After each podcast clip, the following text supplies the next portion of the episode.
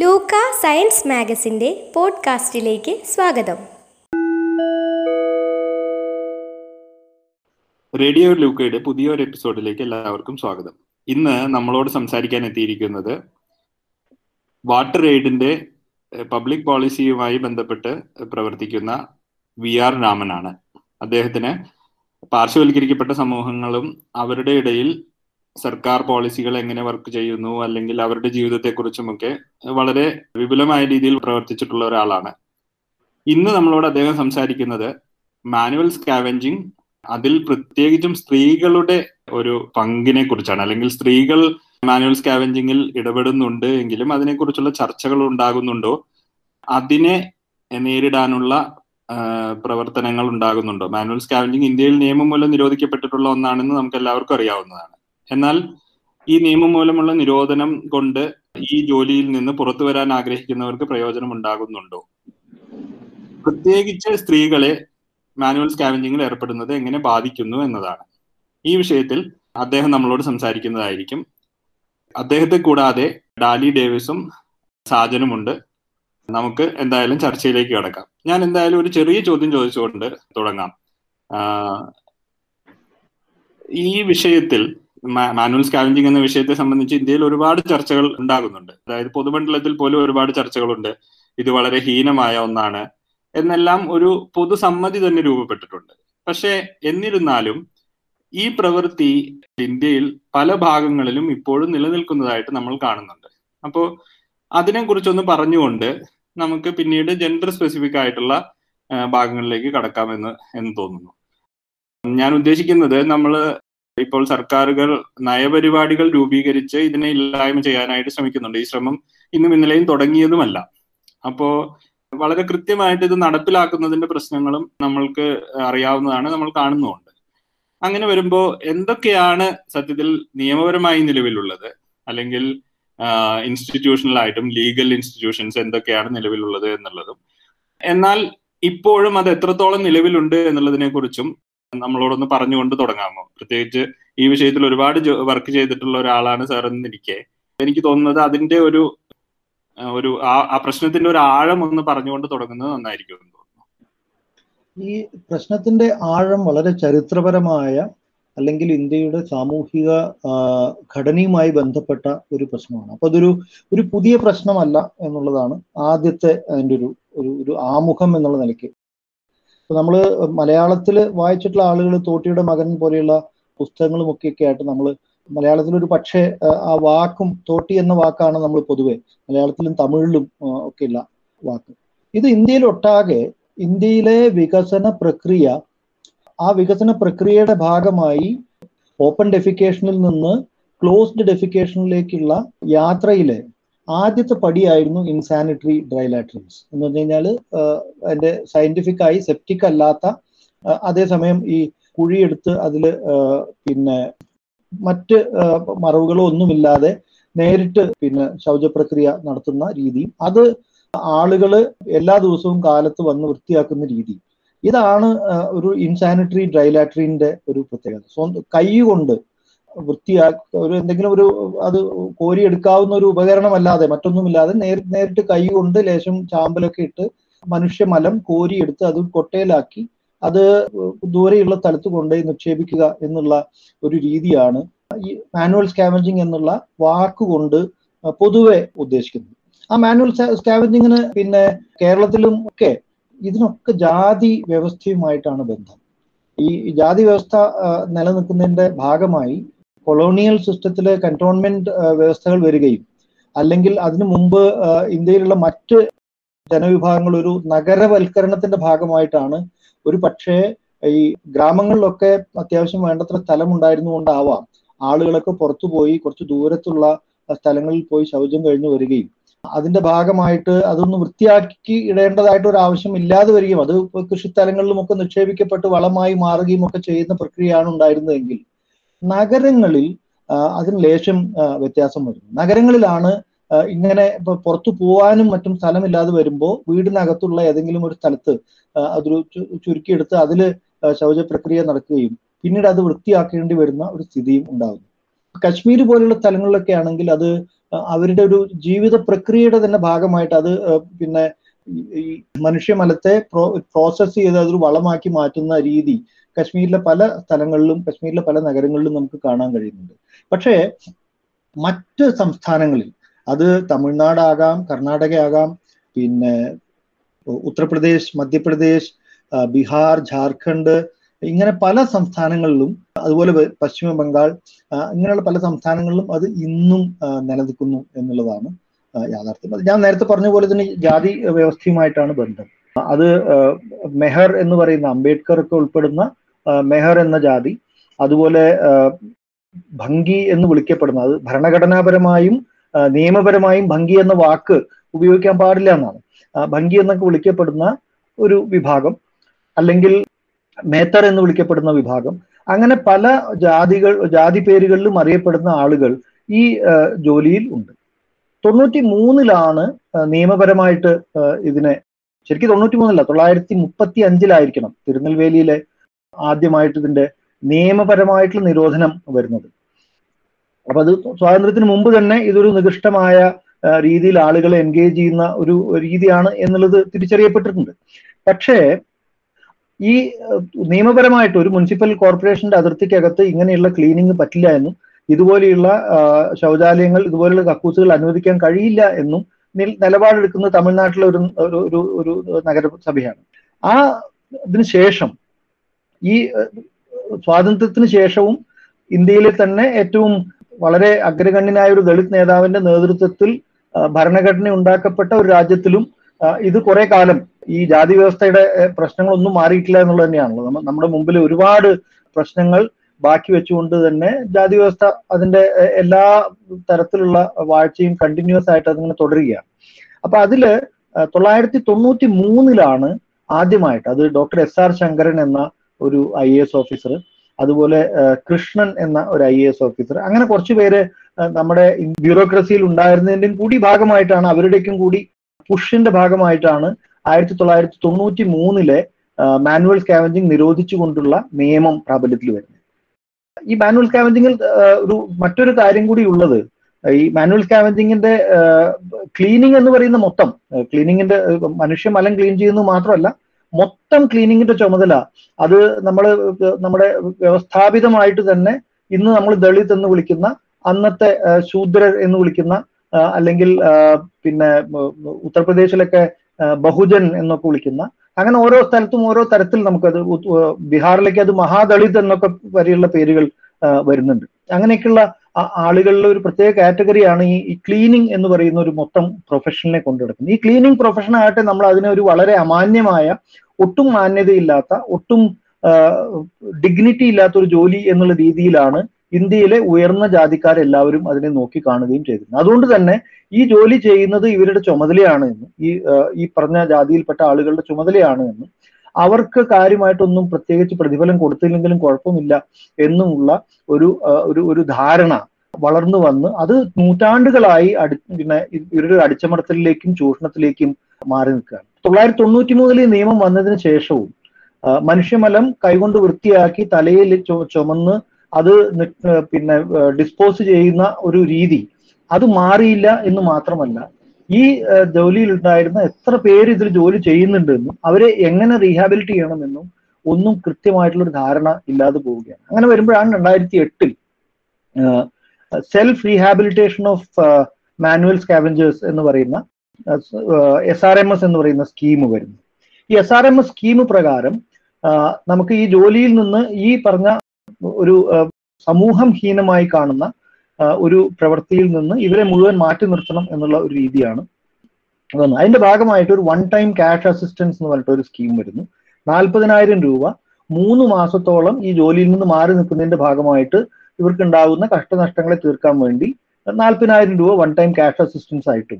പിന്നീട് മറ്റൊരു ജോലി കണ്ടുപിടിക്കാൻ പാകത്തിന് ഒരു ജോലിയാവാം ഉദ്യമമാവാം അത് കണ്ടുപിടിക്കാൻ പാകത്തിന് പത്ത് ലക്ഷം മുതൽ പതിനഞ്ച് ലക്ഷം വരെ പലിശയില്ലാത്ത ലോൺ ആയിട്ട് കൊടുക്കാൻ വേണ്ടി national Safai Karmachari finance development corporation N S K F D C എന്നുള്ള ഒരു സ്ഥാപനവും ഉണ്ടാക്കിയിട്ടുണ്ട്.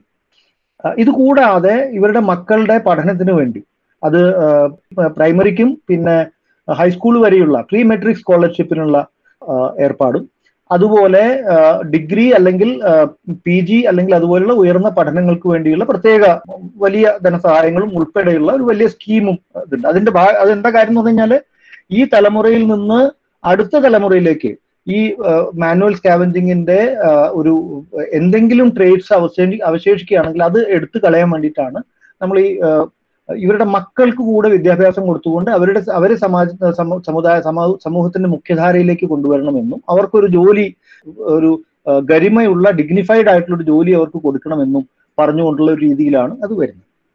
ഇങ്ങനെയൊക്കെ ആണെങ്കിലും ഇന്നത്തെ ഈ നിലവാരത്തിൽ നമ്മൾ നോക്കുകയാണെങ്കിൽ ഇതിന്റെ എണ്ണം അത് വളരെ പരിതാപകരമാണ്. ആളുകളെ കൃത്യമായി കണ്ടെത്താൻ പോലും കഴിയാത്ത രീതിയിലാണ് ഇതിന്റെ ഇംപ്ലിമെന്റേഷൻ ഈ പി എം എസ് ആർ എന്ന് പറയുന്ന ആക്ടിന്റെ ഇംപ്ലിമെന്റേഷൻ ഇന്ത്യയിൽ നടന്നു വരുന്നത്. അത് ഇംപ്ലിമെന്റേഷൻ എന്ന് പറയാൻ പോലും കഴിയില്ല. ഞങ്ങളിപ്പോ ഹർഷ്മന്ദർ നേതൃത്വം കൊടുക്കുന്ന സെന്റർ ഫോർ എക്വിറ്റി സ്റ്റഡീസ്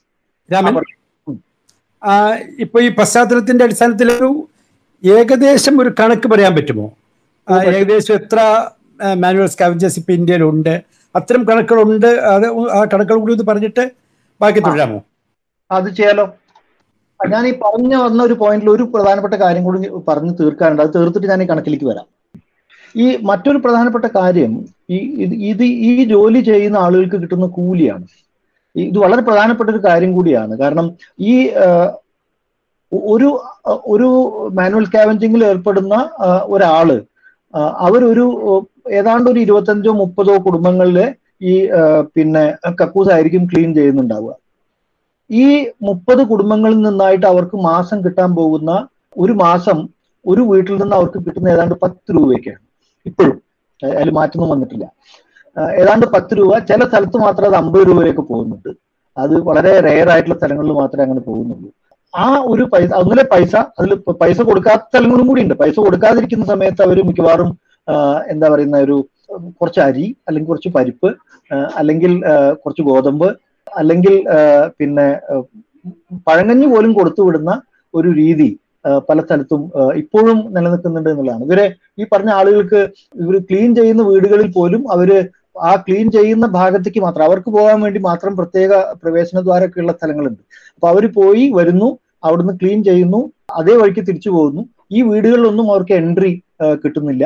അതുപോലെ ഈ വീടുകളിൽ എന്ത് അവരെന്തെങ്കിലും കൊടുക്കുകയാണെങ്കിൽ ദൂരെ ഒരു സ്ഥലത്ത് വെച്ചിട്ട് ഇവർ പോയി എടുക്കുക എന്നുള്ളതാണ്. അപ്പൊ ഈ തൊട്ടുകൂടായ്മ കൂടെ വളരെ ഗൗരവമായി നിലനിൽക്കുന്ന ഒരു ജോലി കൂടിയാണ്. അപ്പോൾ ഈ ജോലിക്ക് കൂലിയില്ല എന്ന് മാത്രമല്ല ഈ ജോലിക്ക് തികഞ്ഞ സാമൂഹ്യ അവഗണനയും അതുപോലെ ചൂഷണവും അതുപോലെ തരം താഴ്ത്തലും ഒക്കെ അനുഭവിക്കുന്നു എന്നുള്ളതാണ് ഒരു പക്ഷേ ഇവർക്ക് കിട്ടുന്ന കൂലി. ഇനി ഞാൻ കണക്കിലേക്ക് വരാം.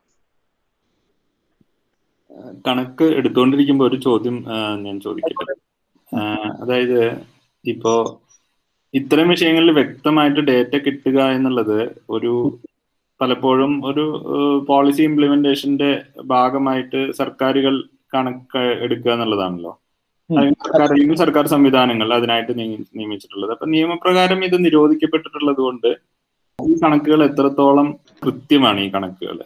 അതുപോലെ തന്നെ ഈ കണക്കുകളെ പറ്റി എനിക്ക് രണ്ടാമതുള്ള ഒരു ചോദ്യം. ഇതിനകത്ത് നമുക്ക് ഇതൊരു അർബൻ പ്രശ്നമാണോ ഒരു റൂറൽ പ്രശ്നമാണോ? ഇതിലെ ജെൻഡർ അനുപാതം എത്രത്തോളം ഉണ്ട് അതായത് ഈ പ്രവൃത്തിയിൽ ഏർപ്പെട്ടിരിക്കുന്ന ആളുകളിൽ സ്ത്രീകൾ പുരുഷന്മാർ എങ്ങനെയാണ് അത്തരത്തിലുള്ള കണക്കുകളും കൂടി നമുക്ക് ഉണ്ടോ എന്നുള്ളതാണ്. ഓക്കെ. ഇപ്പോ ഇതിന്റെ എനോമിനേഷനെ പറ്റിയിട്ട് പറയുകയാണെങ്കിൽ കണക്കെടുപ്പിനെ പറ്റി പറയുകയാണെങ്കിൽ സുപ്രീം കോടതി രണ്ടായിരത്തി പതിനാലിൽ പുറപ്പെടുവിപ്പിച്ചിട്ടുള്ള ഒരു ഒരു പ്രധാനപ്പെട്ട ഒരു ഓർഡർ ഉണ്ട്. ഈ ഓർഡർ പറയുന്നത് രണ്ടായിരത്തി പതിമൂന്നിൽ ഞാൻ നേരത്തെ പറഞ്ഞ പോലെ തൊള്ളായിരത്തി തൊണ്ണൂറ്റി മൂന്നിലെ ആക്ട് ആണ്. അത് നടപ്പിലാവാതെ വരുമ്പോൾ അതിന്റെ ബുദ്ധിമുട്ടുകളും അതിന്റെ പ്രശ്നങ്ങളും ഒക്കെ മനസ്സിലാക്കിക്കൊണ്ടാണ് രണ്ടായിരത്തി പതിമൂന്നിൽ അന്നത്തെ യു പി എ ഗവൺമെന്റിന്റെ സമയത്ത് യു പി എ ചെയർപേഴ്സന്റെ അഡ്വൈസറി കമ്മിറ്റി ഒരു ഒരുപാട് പുഷിന്റെ ഭാഗമായിട്ട് കൂടിയാണ് ഈ രണ്ടായിരത്തി പതിമൂന്നിൽ ആക്ട് നിയമമാകുന്നത്. അപ്പൊ അതിൽ രണ്ടായിരത്തി തൊള്ളായിരത്തി തൊണ്ണൂറ്റി മൂന്നിൽ ഒരുപാട് ഡെഫിനിഷണൽ ആയിട്ടുള്ള ഗ്യാപ്സും പിന്നെ ഈ കൃത്യമായിട്ടുള്ള ഇന്യൂമറേഷൻ നടക്കാത്തതിന്റെ ഭാഗ നടക്കാതെ വന്നതിന്റെ പിന്നിലുള്ള പല കാരണങ്ങളെയും അവർ അഡ്രസ് ചെയ്യാൻ വേണ്ടി ശ്രമിച്ചിരുന്നു. ഇത് രണ്ടായിരത്തി പതിമൂന്നിലെ ആക്ടിൽ കൃത്യമായിട്ട് അവർ എങ്ങനെ എന്യൂമറേഷൻ നടത്തണം സെൽഫ് ഡിക്ലറേഷൻ വരെയുള്ള പല കാര്യങ്ങളും അതിൽ ഉൾപ്പെടുത്താനും ഈ സെൽഫ് ഡിക്ലറേഷന്റെ കാര്യങ്ങളിൽ അത് കൃത്യമായിട്ട് അവർ എന്യൂമറേറ്റ് ചെയ്യാതിരിക്കുന്ന സ്ഥിതിയിൽ അവരെ ഈ പിന്നെ നിയമം രണ്ടായിരത്തി പതിമൂന്നിലെ നിയമം അന്നത്തെ യു പി എ ഗവൺമെന്റിന്റെ അഡ്വൈസറി യു പി എ ചെയർപേഴ്സന്റെ അഡ്വൈസറി കമ്മിറ്റി ഉണ്ടായിരുന്നു. അഡ്വൈസറി കമ്മിറ്റിയിൽ ഹർഷമന്ദർ എൻ സി സക്സേന അങ്ങനെ കുറച്ച് പേര് അവരെയും കൂടി മുൻകൈ എടുത്തുകൊണ്ടാണ് ഇതിലെ ഡെഫിനിഷണൽ പ്രോബ്ലംസും ഒക്കെ കൂടി മാറ്റി നിർത്തിക്കൊണ്ട് അതൊക്കെ ചെയ്തു ആ, പ്രശ്നങ്ങളൊക്കെ ഒന്ന് അഡ്രസ്സ് ചെയ്തുകൊണ്ട് അതുപോലെ എന്യൂമറേഷനുമായിട്ട് ബന്ധപ്പെട്ട ഒരുപാട് പ്രശ്നങ്ങളെ അഡ്രസ്സ് ചെയ്തുകൊണ്ട് പുതിയ ആക്ട് ഉണ്ടാക്കുന്നു. ഈ ആക്ടിൽ പറയുന്ന പ്രകാരം ഒരു ഗ്രീവാൻസ് റിഡ്രസ്സിൽ അടക്കം പിന്നെ പല സംവിധാനങ്ങളും അതിൽ പുതിയതായിട്ട് കൂട്ടിച്ചേർത്തു. അതുപോലെ മാനുവൽ സ്കാവഞ്ചിങ്ങിന്റെ ഡെഫിനിഷൻ ട്രൈലറ്ററിൻ ക്ലീൻ ചെയ്യുന്ന ആളുകൾ മാത്രമല്ല പ്രത്യേകിച്ച് സ്യൂവർ സ്യൂവർ ലൈനിൽ പിന്നെ ഇറങ്ങി അത് റിപ്പയർ ചെയ്തുകൊണ്ട് സ്വന്തം ജീവൻ പണയപ്പെടുത്തുന്ന ആളുകൾ അതുപോലെ ഡ്രെയിനേജ് ക്ലീൻ ചെയ്യുന്നതിന്റെ ഭാഗമായിട്ട് ഒരുപാട് ഹ്യൂമൻ വേസ്റ്റുമായിട്ട് നിരന്തരമായ സമ്പർക്കത്തിൽ ഏർപ്പെടുന്ന ആളുകൾ റെയിൽവേ ട്രാക്കുകളിൽ ഹ്യൂമൻ ഫിഷീസ് അത് ക്ലീൻ ചെയ്യുന്ന ആളുകൾ ഇങ്ങനെയുള്ള ആളുകളെയൊക്കെ കൂടി ഉൾപ്പെടുത്തി ലേശം വിപുലമാക്കുകയും ചെയ്തിട്ടുണ്ട്. ഇനി ആ എന്യൂമറേഷന്റെ കാര്യം പറയുകയാണെങ്കിൽ ഇന്ത്യയിൽ ഒട്ടാകെ നോക്കുകയാണെങ്കിൽ നമുക്ക് ഈ നമ്പറിന്റെ കാര്യത്തിൽ ഒരുപാട് പ്രശ്നങ്ങളുണ്ട്. ഈ ഒന്ന് രണ്ടായിരത്തി പതിനൊന്നിൽ ആദ്യമായിട്ട് നമ്മൾ ഇന്ത്യയിൽ പിന്നെ സോഷ്യോ ഇക്കണോമിക് വൾണറബിലിറ്റികളുടെ ആധാരമായി അടിസ്ഥാനമാക്കിയിട്ട് അല്ലെങ്കിൽ സോഷ്യോ ഇക്കണോമിക് കാസ്റ്റ് വൾണറബിലിറ്റികളെ അടിസ്ഥാനമാക്കിയിട്ട് ഒരു സെൻസസ് നടക്കും നമ്മൾ ഇതിനെ എസ് സി സി സി എന്നാണ് പറയുന്നത്. നമ്മൾ എത്ര പേരാണ് ഇതിൽ ഫെമിലിയർ ആയിട്ടുണ്ടാവുക എന്ന് എനിക്ക് അറിഞ്ഞൂടാ സോഷ്യോ ഇക്കണോമിക് കാസ്റ്റ് സെൻസസിന്റെ ഭാഗമായിട്ട് ഒരു ലക്ഷത്തി എൺപത്തി രണ്ടായിരത്തി അഞ്ഞൂറ്റി അഞ്ച് ഫാമിലീസ് ഈ മാനുവൽ സ്കാവഞ്ചിങ്ങിൽ എൻഗേജ് ചെയ്തിട്ട് ഉണ്ട് എന്നാണ് പിന്നെ ഇന്ത്യയിലൊട്ടാകെ സോഷ്യോ ഇക്കണോമിക് കാസ്റ്റ് സെൻസസ് രണ്ടായിരത്തി പതിനൊന്നിൽ പറഞ്ഞത്. അതേ സമയത്ത് ഡാൽബർഗ് എന്ന് പറയുന്ന ഏജൻസി സ്വതന്ത്രമായി നടത്തിയിട്ടുള്ള ഒരു ഒരു റിസർച്ചിന്റെ ഇത് നോക്കുകയാണെങ്കിൽ അമ്പത് ലക്ഷത്തോളം ആളുകൾ പല തരത്തിലുള്ള പിന്നെ മാനുവൽ സ്കാവഞ്ചിങ് അല്ലെങ്കിൽ സാനിറ്റേഷൻ വർക്കുമായി ബന്ധപ്പെട്ടിട്ട് ഇന്ത്യയിലൊട്ടാകെ പ്രവർത്തിക്കുന്നുണ്ട് എന്ന് അതിൽ ഏതാണ്ട് പത്ത് ലക്ഷത്തോളം ആളുകൾ ഈ വളരെ വൾണറബിൾ ആയിട്ടുള്ള ഹ്യൂമൻ വേസ്റ്റുമായി ഡയറക്റ്റ് ആയിട്ട് കോണ്ടാക്ട് ചെയ്യുന്ന കൂട്ടത്തിലാണ് എന്നും പറയും. പക്ഷെ അതേസമയത്ത് നമ്മുടെ ഗവൺമെന്റ് എടുത്ത പതിനെട്ട് സംസ്ഥാനങ്ങളിലെ നൂറ്റി എഴുപത് ജില്ലകളിലായിട്ട് ഗവൺമെന്റ് എടുത്ത കണക്കാണെങ്കിൽ വെറും അമ്പത്തിനാലായിരത്തി ഒരുന്നൂറ്റി മുപ്പത് പേരെ മാത്രമേ തൊള്ള രണ്ടായിരത്തി പത്തൊമ്പതിൽ നടത്തിയിട്ടുള്ള കണക്കിൽ ഉൾപ്പെടുത്തിയിട്ടുള്ളൂ. ഇങ്ങനെ വരുമ്പോ ഈ ഗവൺമെന്റ് ഈ ഈ ആളുകളെ പിന്നെ എണ്ണുന്നതിലും അവരെ എന്യൂമറേറ്റ് ചെയ്യുന്നതിലും അവർ ലിസ്റ്റ് ഉണ്ടാക്കുന്നതിലും ഗവൺമെന്റിന്റെ ഭാഗത്തു നിന്ന് വളരെ കൃത്യമായിട്ടുള്ള വീഴ്ച ഉണ്ടാകുന്നുണ്ട്. അത് എല്ലാ സംസ്ഥാന ഗവൺമെന്റുകളിലും ഇപ്പോൾ രാജസ്ഥാൻ ഫോർ എക്സാമ്പിൾ അല്ലെങ്കിൽ ഗുജറാത്ത് ഇതുപോലുള്ള സംസ്ഥാനങ്ങളൊക്കെ ഞങ്ങളുടെ പിന്നെ സംസ്ഥാനത്ത് ഈ മാനുവൽ സ്കാവഞ്ചിങ് നിലനിൽക്കുന്നില്ല എന്ന് വളരെ കൃത്യമായി ഡിക്ലെയർ ചെയ്തിരിക്കുന്നു. പക്ഷെ അതേ സമയത്ത് ഞങ്ങൾ നടത്തിയിട്ടുള്ള ഇൻഡിപെൻഡന്റ് ആയിട്ടുള്ള സർവേസിലൊക്കെ അത് ആയിരത്തോളം രണ്ടായിരത്തോളം ആളുകൾ ഈ പറഞ്ഞ സ്ഥലങ്ങളിൽ നിന്നൊക്കെ കണ്ടുപിടിക്കാനും അവർ പണിയെടുത്തു വരുന്നതായിട്ട് കാണാനും കഴിഞ്ഞിട്ടുണ്ട്. അപ്പൊ ഈ എണ്ണം എന്ന് പറയുന്ന ഒന്നാമത്തെ കാര്യം നമ്മുടെ ഈ പ്രത്യേകിച്ചും മുനിസിപ്പൽ അതോറിറ്റീസ് ആയിട്ട് പോകുന്ന ചെറുപ്പക്കാരായിട്ടുള്ള അഡ്മിനിസ്ട്രേറ്റേഴ്സ് അത് സ്റ്റേറ്റ് പ്രൊവിൻഷ്യൽ സിവിൽ സർവീസിലുള്ളവരാവാം അതല്ലെങ്കിൽ ഇന്ത്യൻ അഡ്മിനിസ്ട്രേറ്റീവ് സർവീസിലുള്ളവരും ആവാം പക്ഷേ ഈ കമ്മീഷണർമാരൊക്കെ ആയിട്ട് പോകുന്ന ആളുകൾ അവർക്ക് ഈ ഇന്നത്തെ ഒരു പ്രധാനപ്പെട്ട പ്രശ്നം അതും കൂടിയാണല്ലോ നമ്മളിപ്പോ അത് ഐ എസ് ആണെങ്കിലും അല്ലെങ്കിൽ മറ്റ് പ്രധാനപ്പെട്ട തീരുമാനമെടുക്കുന്ന ആളുകളുണ്ടല്ലോ. അവർ മിക്കവാറും പോകുന്നത് ഒരു മിക്കവാറും പേര് ഒരു എന്താ പറയുക എലീറ്റ് ആയിട്ടുള്ള കാസ്റ്റ് ബാക്ക്ഗ്രൗണ്ടിൽ നിന്നോ അല്ലെങ്കിൽ ഒരു റിച്ച് ആയിട്ടുള്ള എക്കണോമിക് ബാക്ക്ഗ്രൗണ്ടിൽ നിന്നോ അല്ലെങ്കിൽ ഒരു അഡ്വാൻസ്ഡ് ആയിട്ടുള്ള സോഷ്യൽ ബാക്ക്ഗ്രൗണ്ടിൽ നിന്നോ പോകുന്ന ആളുകളാണ്. അപ്പൊ അങ്ങനെ വരുമ്പോൾ ഇവർ നമ്മുടെ പുതിയ ചെറുപ്പക്കാരിൽ മിക്കവാറും കഴിഞ്ഞ ഒരു തൊള്ളായിരത്തി തൊണ്ണൂറിന് ശേഷമുള്ള ഇന്ത്യൻ അല്ലെങ്കിൽ ഒരു ഇന്ത്യൻ നിയോ ലിബറൽ സംവിധാനത്തിന്റെ ഒരു പ്രത്യേകത എന്ന് പറഞ്ഞു കഴിഞ്ഞാൽ നമ്മൾ ഈ ഇന്ത്യയുടെ ചരിത്രത്തിൽ മണ്ഡൽ കമണ്ടൽ എന്ന് പറയുന്ന ഒരു ഡിസ്കഷൻ ആരംഭിക്കുന്ന തൊണ്ണൂറുകളിലാണല്ലോ. ഈ തൊണ്ണൂറുകളിലെ ഡിസ്കഷന്റെ ഭാഗമായിട്ട് പട്ടികജാതി പട്ടികവർഗത്തിൽപ്പെടുന്ന അല്ലെങ്കിൽ ദളിത് വിഭാഗത്തിൽ വിഭാഗത്തിൽപ്പെടുന്ന അല്ലെങ്കിൽ ഏറ്റവും തിരസ്കരിക്കപ്പെടുന്ന ജനവിഭാഗങ്ങളുടെ അവകാശങ്ങളും അവർക്ക് റിസർവേഷൻ കൊടുക്കേണ്ടതിന്റെ ആവശ്യകതയും പറ്റിയിട്ട് നമ്മുടെ ചെറുപ്പക്കാരിൽ ഉണ്ടായിട്ടുള്ള ഒരു അവബോധം അത് വളരെ കുറഞ്ഞു പോകുന്ന ഒരു സമയമാണ് ഈ തൊള്ളായിരത്തി തൊണ്ണൂറുകൾ മുതൽക്കുള്ള കാലഘട്ടം എന്നുള്ളത് നമുക്ക് ഒന്ന് മനസ്സിലാക്കിയെടുക്കേണ്ടതുണ്ട്. അങ്ങനെ വരുമ്പോഴാണ് അതും കൂടി കൂട്ടി വായിക്കുമ്പോഴാണ് നമുക്ക് ഈ ഈ പറഞ്ഞ എന്യൂമറേഷനിൽ ഉണ്ടാകുന്ന പല പാളിച്ചകളും ഒരു സാമൂഹ്യമായ പ്രൊഡക്റ്റ് കൂടിയാണ് എന്നുള്ളത് മനസ്സിലാവുക. അപ്പൊ നമ്മുടെ അഡ്മിനിസ്ട്രേഷനിൽ ഉണ്ടാകുന്ന ഒരു അപ്പതി നമ്മൾ ഒരു ഒരു എന്താ പറയാ ഈ- വളരെ ബുദ്ധിമുട്ടി ജീവിക്കുന്ന ഒരുപാട് ചൂഷണം ചെയ്യപ്പെടുന്ന ജനങ്ങളോടുള്ള പ്രതിബദ്ധത ഇല്ലായ്മ. അത് നമ്മുടെ അഡ്മിഷൻ അഡ്മിനിസ്ട്രേഷന്റെ ഒരു മുഖമുദ്രയായിട്ട് മാറിയിട്ടുണ്ട്.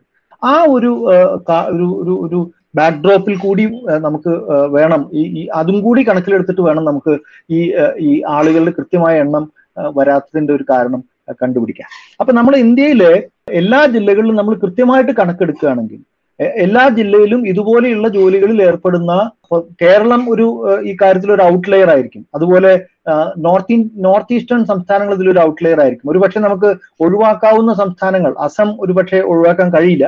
അതേ സമയത്ത് നമുക്ക് മറ്റ് നോർത്ത് ഈസ്റ്റേൺ സംസ്ഥാനങ്ങളെയും കേരളത്തെയും ഇത് നമുക്ക് ഒഴിവാക്കുകയാണെങ്കിൽ മറ്റെല്ലാ സംസ്ഥാനങ്ങളിലും ഒരു തരത്തിൽ അല്ലെങ്കിൽ മറ്റൊരു തരത്തിൽ നമുക്ക് അത്യാവശ്യം വിപുലമായ സംഖ്യ യിൽ ഈ ആളുകളെ നമുക്ക് കണ്ടുപിടി കണ്ടെത്താൻ കഴിയും എന്നുള്ളതാണ്. ഇപ്പോ ഗവൺമെന്റ് പറയുന്ന അമ്പത്തിനാലായിരത്തിന്റെ ഒരു പത്തോ അതിൽ കൂടുതലോ ഇരട്ടിയെങ്കിലും ആളുകൾ നമ്മൾ ഒരു സിൻസിയർ ആയിട്ടുള്ള ഒരു ശ്രമം നടത്തുകയാണെങ്കിൽ നമുക്ക് കണ്ടെത്താൻ കഴിയും എന്നുള്ളതാണ് സത്യം. അതിൽ പല തലങ്ങളിലും ഇതിന്റെ ഇതിന് ഈ രണ്ടായിരത്തി പതിമൂന്നിലെ ആക്ട് പ്രകാരം വെച്ചിട്ടുള്ളതെന്ന് പറഞ്ഞു കഴിഞ്ഞാൽ നമുക്ക് ഒരു ഒരു പ്രത്യേക നഗരത്തിന്റെ പരിധിയിൽ അതിലൊരു ചോദ്യം കൂടി വരാനുള്ളത് ഇത് നഗര പ്രശ്നമാണോ അതോ ഗ്രാമീണ പ്രശ്നമാണോ എന്നുള്ളതാണ്. ഇത് പൊതുവായി പറഞ്ഞാൽ ഒരു ഇപ്പോഴത്തെ സ്ഥിതിയിൽ ഒരു പെരി അർബൻ പ്രശ്നമാണ്. നഗരങ്ങളിൽ മിക്കവാറും നമ്മൾ ഇങ്ങനെ പതുക്കെ പതുക്കെ ഈ മാനുവൽ സ്കാവഞ്ചിങ് എന്ന് പറയുന്ന അല്ലെങ്കിൽ ഈ ഡ്രൈ ലെറ്ററിൻ ക്ലീനിങ് ഞാൻ മാനുവൽ സ്കാവഞ്ചിങ് എന്ന് പൊതുവെ പറയുന്നില്ല. കാരണം മാനുവൽ സ്കാവഞ്ചിനകത്ത് വരുന്ന സ്യൂവർ ക്ലീനിങ്ങും അതുപോലെ സെപ്റ്റിക് ടാങ്കിന്റെ എംറ്റിങ്ങും അതിൽ ആളുകൾ ഇറങ്ങി ചെന്ന് സെപ്റ്റിക് ടാങ്കിൽ നിന്ന് പിന്നെ മനുഷ്യ മലത്തിന്റെ അവശിഷ്ടങ്ങൾ കോരിയെടുക്കുന്ന രീതിയും മാത്രമല്ല സെപ്റ്റിക് ടാങ്ക് എന്ന് നമ്മൾ വിളിക്കുന്ന പലതും സെപ്റ്റിക് ടാങ്ക് അല്ലാത്ത എന്റെ സ്റ്റാൻഡേർഡ് മീറ്റ് ചെയ്യാത്തതിന്റെ ഭാഗമായിട്ട് ലിവിങ് പാസജൻസോട് കൂടിയ മനുഷ്യമലം കളക്ട് ചെയ്യപ്പെടുന്ന വെറും കളക്ഷൻ ടാങ്കുകളാണ് പലപ്പോഴും നമ്മൾ സെപ്റ്റിക് ടാങ്ക് എന്ന് വിളിക്കുന്ന സംഗതികൾ. അപ്പൊ അതുകൊണ്ട് തന്നെ അതിൽ ഇറങ്ങി പണിയെടുക്കുന്ന ആളുകൾക്ക് മിക്കവാറും മിനിങ്ങാന്ന് പോലും രണ്ട് മരണങ്ങൾ ഡൽഹിയിൽ രേഖപ്പെടുത്തപ്പെട്ടിട്ടുണ്ട്. അപ്പൊ ഈ മനുഷ്യന്റെ ജീവന് യാതൊരു വിലയുമില്ലാത്ത രീതിയിലാണ് ഇതിൽ നമ്മൾ കാണാൻ കഴിയുന്നത്. അപ്പൊ sewer cleaning septic tank cleaning അതുപോലെ തന്നെ റെയിൽവേ ലൈൻ ക്ലീനിങ് ഇവരൊക്കെ ഉൾപ്പെടുത്തുമ്പോഴാണ് നമുക്ക് ആ മാനുവൽ സ്കാവഞ്ചിങ് എന്ന ഒരു പൊതുവായിട്ടുള്ള ഇതിലേക്ക് വരുന്നത്. ഞാൻ പക്ഷേ ഇതിൽ ചുരുക്കിയിട്ട് ഈ ഡ്രൈ ലാറ്ററിൻ ക്ലീനിങ്ങിന്റെ കാര്യം മാത്രമായിട്ട് പറയുകയാണെങ്കിൽ അത് ഒരു പെരിയർബൻ പ്രശ്നമാണ്. അത് നഗരങ്ങളിൽ നിന്ന് ഏതാണ്ട് വലിയ നഗരങ്ങളിൽ നിന്ന് ഏതാണ്ട് ഇല്ലാതെയായി കഴിഞ്ഞിട്ടുണ്ട്. എന്നാൽ അതേ സമയത്ത് പെരി അർബൻ ഏരിയാസിൽ ഈ സ്വച്ഛ ഭാരത് മിഷൻ പോലെയുള്ള സ്വച്ഛതാ പരിപാടികളൊക്കെ വളരെ ഗൗരവമായി നടപ്പിലാക്കപ്പെടുമ്പോൾ തന്നെ ഈ അതിനകത്ത് ഗ്രാമങ്ങളിൽ പന്ത്രണ്ടായിരം രൂപയ്ക്കാണ് ഈ ടോയ്ലറ്റ് ഉണ്ടാക്കാനുള്ള സബ്സിഡി അല്ലെങ്കിൽ ഇൻസെന്റീവ് ആയിട്ട് പന്ത്രണ്ടായിരം രൂപയാണ് കൊടുത്തതെങ്കിൽ നഗരങ്ങളിൽ അതൊരു മൂവായിരത്തിനും നാലായിരത്തിനും ഇടയ്ക്കുള്ള പൈസ മാത്രമാണ്. അതും വളരെ ചുരുക്കം ആളുകൾക്ക് മാത്രമാണ് കിട്ടുന്നത്. ഈ ഡ്രൈ ലാട്രിൻസ് മുമ്പ് വെച്ചിരുന്ന ആളുകൾ മിക്കവാറും അത് ഒരു മധ്യവർഗത്തിലോ അല്ലെങ്കിൽ ഉപരിവർഗത്തിലോ പെട്ട ആളുകളാണ്. അങ്ങനെയുള്ള വീടുകളിൽ മാത്രമാണ് മുമ്പ് നമുക്ക് ടോയ്ലറ്റ്സ് എന്ന് പറയുന്ന സംഗതി ഉണ്ടായിരുന്നത്. ഈ ബി പി ഈ നമ്മൾ ഇന്നത്തെ ഇൻസെന്റീവ് ആണെങ്കിൽ അത് പോകുന്നത് ബി പി എൽ കാറ്റഗറിയിലേക്ക് മാത്രമാണ്. ഈ ഒരു വ്യത്യാസം ഉള്ളതുകൊണ്ട് തന്നെ ഈ പഴയ രീതിയിലുള്ള ഇൻസാനിറ്ററി ലെട്രീൻസിനെ അത് ഇല്ലാതെയാക്കി പുതിയ സാനിറ്ററി ലെട്രീൻസിലേക്ക് അത് കൺവേർട്ട് ചെയ്യാനുള്ള ഒരു ശ്രമം സ്വച്ഛ് ഭാരത് മിഷന്റെ ഭാഗമായിട്ടും കൂടി ഉണ്ടാവണമെങ്കിൽ അതിനെ പ്രോത്സാഹിപ്പിച്ചുകൊണ്ട് ഇതിന് കൃത്യമായിട്ട് ഒരു ക്യാമ്പയിൻ നടത്തിയാൽ മാത്രമേ കഴിയൂ. അതില്ലാത്തത് കൊണ്ട് തന്നെ ഈ പെരി അർബൻ ഏരിയാസിൽ ഇത് ഒരുപാട് പിന്നെ ഇപ്പോഴും നിലനിൽക്കുന്നുണ്ട്. പക്ഷേ സ്വച്ഛ് ഭാരത് മിഷന്റെ ഭാഗമായിട്ട് ഒരു കാര്യം ഞങ്ങൾ കണ്ടിട്ടുള്ളത് ഞങ്ങൾ ഈ ഒരു മൂന്ന് വർഷം മുമ്പ് ഒരു സർവേ നടത്തിയപ്പോൾ ഞങ്ങൾ കണ്ട എണ്ണത്തെ വെച്ച് നോക്കുകയാണെങ്കിൽ അതിന്റെ ഒരു അഞ്ചിലൊന്നോ ഒക്കെ ആയിട്ട് ഇപ്പോ എണ്ണം കുറഞ്ഞിട്ടുണ്ട്. ആ ഒരു കാര്യം നമുക്ക് വളരെ കൃത്യമായിട്ട് കാണാൻ കഴിയുന്നു ഇപ്പൊ എണ്ണം കുറയുന്നുണ്ട്. ഈ എണ്ണം കുറയുന്നുണ്ട് എന്നുള്ള ഒരു സത്യം നിലനിൽക്കുന്നുണ്ട്. അതേ സമയത്ത് ഗ്രാമങ്ങളിലും അതുപോലെ പണ്ട് കാലങ്ങളിൽ അത്യാവശ്യം ഈ ജന്മ കുടുംബങ്ങളിലൊക്കെ ഇതേപോലത്തെ ഡ്രൈ ലാട്രീൻസ് ആണ് ഉണ്ടായിരുന്നത്. പക്ഷെ അത് ഒരു ഗ്രാമത്തിൽ ഒന്നോ രണ്ടോ വീടുകളോ അല്ലെങ്കിൽ മൂന്നോ നാലോ വീടുകളിലൊക്കെയാണ് അതുപോലെ ലെട്രീൻസ് നമുക്ക് കാണാൻ കഴിയുന്നത്. അപ്പൊ അതുകൊണ്ട് ഇതിനൊരു മുഴുവനായും നഗര പ്രശ്നമായിട്ട് കാണാൻ കഴിയില്ല.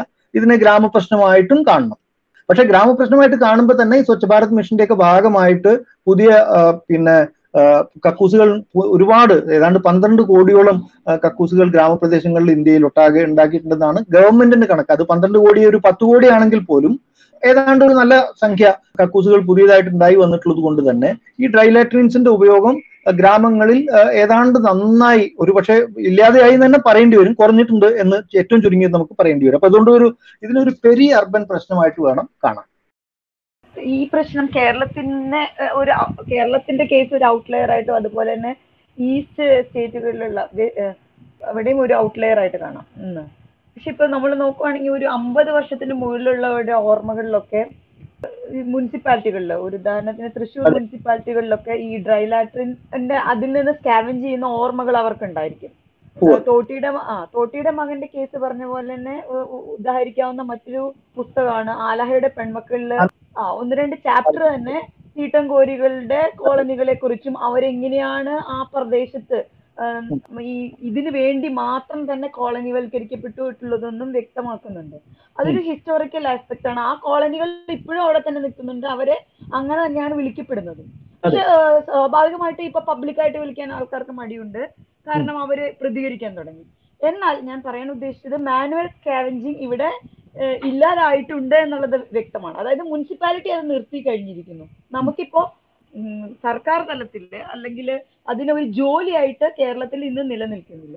എനിക്ക് രണ്ട് ചോദ്യമാണുള്ളത്. ഒന്ന് കേരളത്തിലല്ലാതെ മറ്റുള്ള സംസ്ഥാനങ്ങളിൽ ഉദാഹരണത്തിന് മധ്യപ്രദേശ് ബീഹാർ ഇങ്ങനെയുള്ള സ്ഥലങ്ങളിൽ ഇതിനെ ജോലിയായിട്ട് അതായത് ഗവൺമെന്റ് സപ്പോർട്ട് മുനിസിപ്പാലിറ്റി അല്ലെങ്കിൽ കോർപ്പറേഷൻ ജോലിയായിട്ട് ഇപ്പോഴും നിലനിൽക്കുന്നുണ്ടോ? ഒരു ചോദ്യം. രണ്ടാമത് അതാണ് എനിക്ക് ചോദിക്കാനുള്ളത്. ഒരു ഒരു പ്രധാന ചോദ്യം. അതുപോലെ തന്നെ കേരളം എങ്ങനെയാണ് ഇത് കേരളം അതുപോലെ തന്നെ ഈസ്റ്റ് ഈസ്റ്റ് സംസ്ഥാനങ്ങളും എങ്ങനെയാണ് ഇത് ഇല്ലാതാക്കിയത്? അമ്പത് വർഷം മുന്നേ ഇത് ഇവിടെ ഉണ്ടായിരുന്നു. പക്ഷെ പ്രധാനമായിട്ടും ടോയ്ലറ്റുകൾ നമുക്ക് സേഫ്റ്റി ടാങ്ക് ടോയ്ലറ്റുകൾ വന്നപ്പോഴാണ് ഇത് ഇല്ലാതായത് എന്ന് നമുക്ക് ഉദാഹരിക്കാം. എന്നാൽ പൂർണമായിട്ടും നമ്മുടെ ഇവിടെ നിന്നും ഈസ്റ്റ് സംസ്ഥാനങ്ങളിൽ നിന്നും അത് ഇല്ലാതായി. എന്നാൽ എന്തുകൊണ്ടാണ് അത് മറ്റ് സംസ്ഥാനങ്ങളിൽ ഇത്രയും പെർസെന്റേജ് വളരെ കൂടുതൽ പെർസെന്റേജ് ഉണ്ട് എന്നുള്ളതാണ്. അതായത് ഒരു ലക്ഷം സാറിന്റെ കണക്കനുസരിച്ച് ഒരു ലക്ഷം ആളുകൾ ഇത്ര ഈ മൂന്ന് നാല് സംസ്ഥാനങ്ങളിൽ നിന്ന് മാത്രം ഉണ്ട് എന്തുകൊണ്ടാണ് എന്താണ് ഈ വ്യത്യാസത്തിന് കാരണം? ഈ ഇത്തരം സംസ്ഥാനങ്ങൾ നമുക്ക് പൂർണമായി ഇല്ലാതാക്കാൻ കഴിഞ്ഞു. എന്നാൽ മറ്റു സംസ്ഥാനങ്ങൾ ഇപ്പോഴും നിലനിൽക്കുന്നതിന് കാരണം ടോയ്ലറ്റ് എന്നുള്ള ഒരു ഇതിന് പുറമെ വേറെ എന്തൊക്കെ കാരണങ്ങളാണുള്ളത്? വേറെ ഒരു ചോദ്യം എനിക്ക് ചോദിക്കാനുള്ളത് കേരളത്തിൽ അത് മാനുവൽ സ്കാവഞ്ചിങ് നിലനിന്നിരുന്ന സമയത്ത് ഡ്രൈ ലാട്രിൻ ക്ലീനിങ് നിലനിന്ന സമയത്ത് അത് ജാതി അടിസ്ഥാനത്തിലായിരുന്നു. ഓക്കെ ഇത് എല്ലാ ചോദ്യങ്ങളും വളരെ പ്രസക്തമായിട്ടുള്ള ചോദ്യങ്ങളാണ്. ഒന്ന് ഞാൻ കേരളത്തിലെ അവസാനത്തെ ചോദ്യത്തിൽ നിന്ന് തുടങ്ങാം. കേരളത്തിലെ എന്നല്ല എല്ലാ സ്ഥലത്തെയും ഈ ഡ്രൈ ലെറ്ററിൻ ക്ലീനിങ് അല്ലെങ്കിൽ ഇൻസാനിറ്ററി ലെറ്ററിൻ ക്ലീനിങ് അത് ജാതി അടിസ്ഥാനത്തിൽ തന്നെയായിരുന്നു. അതുകൊണ്ടാണ് തീട്ടംകോരികളുടെ കോളനിയൊക്കെ തൃശ്ശൂരിൽ ഉണ്ടായിരുന്നത്. അത് പിന്നെ തിരുവനന്തപുരത്തും ഇതുപോലെ കോളനികളുണ്ട്. അത് മാത്രമല്ല നമ്മൾ വളരെ പിന്നെ തൃശ്ശൂരുണ്ടായിരുന്ന ഈ കോളനി എന്ന് പറയുന്നത് അതൊരു ജാതി അടിസ്ഥാനത്തിൽ തിരിക്കാൻ പറ്റില്ല എന്നുള്ളതാണ് എനിക്ക് മനസ്സിലായിട്ടുള്ളത്. അത് ഇപ്പോഴത്തെ കാര്യമാണ്.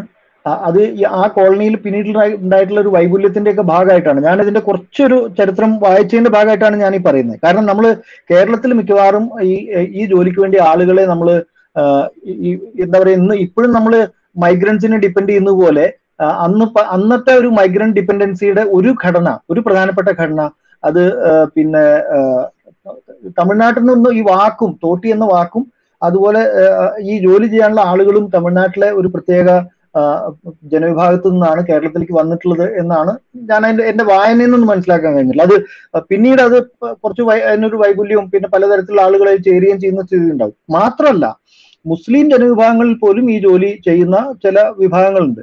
പക്ഷെ അവർ പോലും ഈ ഇന്ത്യയിലെ ഒരു മുസ്ലിം ചരിത്രത്തിന്റെയും കൂടി ഒരു പ്രശ്നമായിരിക്കണം. മുസ്ലിങ്ങളുടെ ഇടയിൽ പോലും പ്രത്യേകിച്ചും വടക്കേ ഇന്ത്യയിലൊക്കെ പോയി കഴിഞ്ഞാൽ നമുക്ക് മുസ്ലിങ്ങളുടെ ഇടയിലെ ദളിത് വിഭാഗങ്ങളെ നമുക്ക് വേർതിരിച്ചെടുക്കാൻ പറ്റും. അത് ഈ ദളിത് എന്ന് പറയുന്ന ഒരു ആശയത്തെ വെച്ച് നോക്കുകയാണെങ്കിൽ അവർ ചെയ്യുന്ന തൊഴിലുമായി ബന്ധപ്പെട്ട് അവരെ കാറ്റഗറൈസ് ചെയ്യുന്ന രീതി അത് നമുക്ക് പല പല സമയത്തും ഹിന്ദു കാറ്റഗറി പിന്നെ റിലീജിയൻ എന്ന് പറയുക ഇതിന് കൾച്ചറിനകത്ത് കാണുന്ന പോലെ തന്നെ മുസ്ലിം റിലീജിയനകത്ത് നമുക്ക് ഇന്ത്യയിൽ ഒട്ടാകെ കാണാൻ കഴിയും എന്നുള്ള വേറൊരു ഒരു സംഗതിയും കൂടി അതിലുണ്ട്.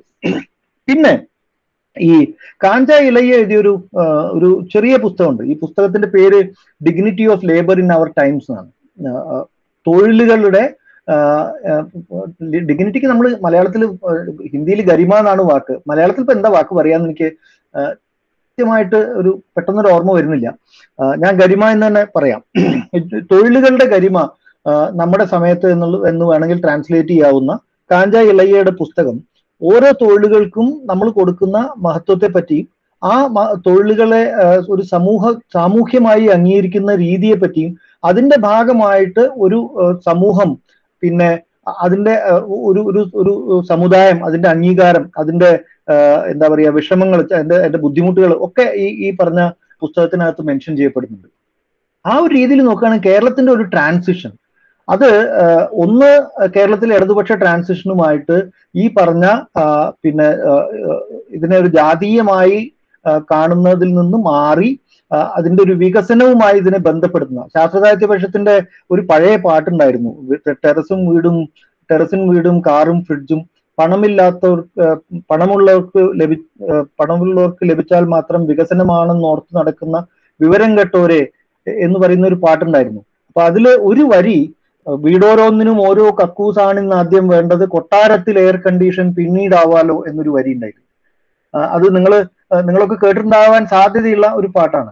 ഈ പാട്ടിൽ പറയുന്ന ഒരു കൺസെപ്റ്റ് ഉണ്ട്. ആ കൺസെപ്റ്റ് നമ്മുടെ പ്രൈമറി ആയിട്ടുള്ള ബേസിക് ആയിട്ടുള്ള നീഡ്സ് ഉണ്ടല്ലോ ആവശ്യങ്ങളുണ്ടല്ലോ. ആ ആവശ്യങ്ങളെ നോക്കി കാണാൻ കേരളത്തിലെ ജനതയെ നമ്മൾ എങ്ങനെ തയ്യാറാക്കി എന്നുള്ളതാണ്.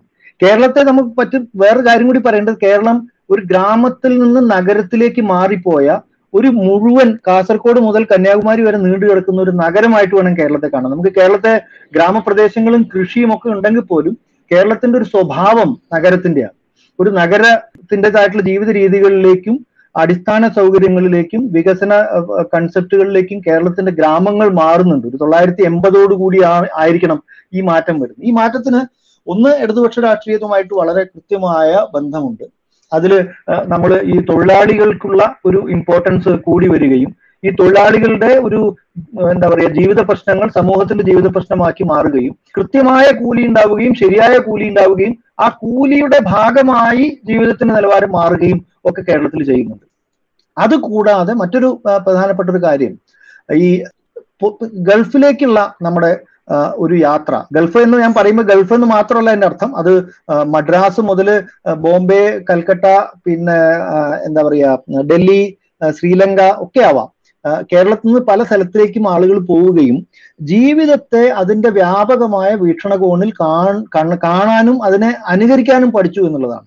ആ അനുകരിക്കാൻ പഠിച്ചതിന്റെയൊക്കെ ഭാഗമായിട്ടാണ് കേരളത്തിൽ ആദ്യം ആദ്യം ആദ്യം നമുക്ക് ഈ കുഴിക്കക്കൂസുകളാണ് ഉണ്ടായിരുന്നത്. നമുക്ക് എത്ര പേർക്ക് അത് ഓർമ്മയുണ്ടാവും അറിഞ്ഞൂടെ ഞാൻ എന്റെ കുട്ടിക്കാലത്ത് എന്റെ വീട്ടിൽ ഉണ്ടായിരുന്ന ഒരു കക്കൂസ് രണ്ട് ഒരു വലിയ കുഴി അതിൽ നടുക്കിൽ രണ്ട് പനയുടെ ഒരു പിന്നെ അത് മുറിച്ച് അതിന്റെ രണ്ട് പാലം പോലെ ഇട്ടിട്ട് അതിലിരുന്നിട്ടാണ് ഞങ്ങളുടെ ഒരു കക്കൂസ്. അതിന് നാല് പുറത്തൊരു ഓല കൊണ്ടൊരു മറവൊക്കെ ഉണ്ട് വീട്ടിൽ വേണ്ടത്ര സ്ഥലമുള്ളതുകൊണ്ടാണ് ഈ പറഞ്ഞ രീതി. അത് കഴിഞ്ഞാൽ അത് കുഴി കുത്തി മൂട് അടുത്ത കുഴിയിലേക്ക് മാറുക എന്നുള്ള രീതിയാണ്.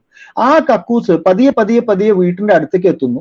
വീട്ടിന്റെ അടുത്തേക്ക് എത്തുമ്പോഴേക്കും അത് എന്റെ മുത്തശ്ശിയുടെ വീട്ടിൽ ഉണ്ടായിരുന്ന കക്കൂസ് എന്ന് പറഞ്ഞു കഴിഞ്ഞാൽ അത് ഇതുമാതിരി എന്താ പറയുക ഒരു സിമെന്റിന്റെ ടാങ്കും അതിന്റെ മുകളിൽ സിമെന്റിന്റെ ഒരു സ്ലാബും ഇട്ടിട്ട് നേരിട്ട് ആ ടാങ്കിലേക്ക് കളക്ട് ചെയ്യുന്ന വളരെ ഇൻസാനിറ്ററി ആയിട്ട് വെക്കും അത് ക്ലീൻ ചെയ്യുന്നത് എന്ന് പറഞ്ഞു അതുപോലെ നമ്മൾ ആ സ്ലാബ് മാറ്റി വെച്ച ആരെങ്കിലും ആൾ വന്നിട്ട് അത് പിന്നെ കോരിയെടുത്ത് അത് കൊണ്ടുപോയി പാടത്തോ ഒക്കെ ഒഴിക്കുന്ന രീതിയിലാണ് അതിന്റെ ക്ലീനിങ് ഉണ്ടായത് ഇതൊന്നൊക്കെ മാറി പതുക്കെ പതുക്കെയാണ് നമ്മൾ സെപ്റ്റിക് ടാങ്ക് എന്നുള്ള ഒരു കൺസെപ്റ്റിലേക്ക് വരുന്നത്. ഈ സെപ്റ്റിക് ടാങ്ക് എന്ന് പറഞ്ഞ കൺസെപ്റ്റിലേക്ക് വന്ന് അത് അപ്പൊ നമ്മൾ ഈ കക്കൂസ് എന്ന് പറയുന്ന ഒരു സാധനം വീട്ടിൽ നിന്ന് വളരെ ദൂരെ ആകേണ്ട ഒരു സാധനമാണ് എന്ന് കരുതുകയും പിന്നെ പതിയെ പതിയെ പതിയെ പതിയെ പതിയെ അതിലേക്ക് എത്തുകയും പിന്നെ കുറച്ചു കാലത്തിനുള്ളിൽ അത് വീട്ടിന്റെ ഉള്ളിലേക്ക് വരികയും നമ്മുടെ ബെഡ്റൂംസിന്റെ അറ്റാച്ച്ഡ് ആയിട്ടുള്ള ഒരു സംഗതിയായിട്ട് നമ്മുടെ ടോയ്ലറ്റ് വരികയും ആ ടോയ്ലറ്റിന്റെ സെപ്റ്റിക് ടാങ്കിന്റെ ഒരു ഒരു കേരളത്തിൽ മാത്രമാണ് കേരളത്തിൽ നമുക്ക് കേരളത്തിന്റെ പല ഗുണങ്ങളിൽ ഒരു ഗുണം അത് മറ്റു പല സ്ഥലങ്ങളിൽ കാണാത്തൊരു ഗുണം എന്ന് പറഞ്ഞാൽ നമുക്ക് ഇലക്ട്രീഷ്യന് ലൈസൻസ് വേണം. പ്ലംബറിന് ലൈസൻസ് വേണം.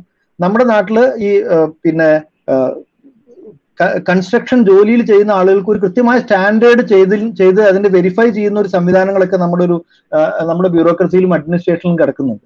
അപ്പൊ ഇതിന്റെയൊക്കെ ഭാഗമായിട്ട് കേരളത്തിൽ സെപ്റ്റിക് ടാങ്ക് എന്ന് പറഞ്ഞ ഒരു കൺസെപ്റ്റ് അത് പിന്നെ കൃത്യമായിട്ടുള്ള അതിന്റെ വെൻ പൈപ്പും കാര്യങ്ങളും ഒക്കെ ആയിട്ടുള്ള ഒരു സെപ്റ്റിക് ടാങ്ക് ആയിട്ട് കേരളത്തിൽ വരുന്നതോട് കൂടിയിട്ടാണ് ഈ ഒരു ട്രാൻസിഷൻ. അതിനൊരു ഇക്കണോമിക് സൈഡ് ഉണ്ട് അതിനൊരു പൊളിറ്റിക്കൽ സൈഡ് ഉണ്ട് അതിനൊരു സോഷ്യൽ സൈഡും ഉണ്ട്.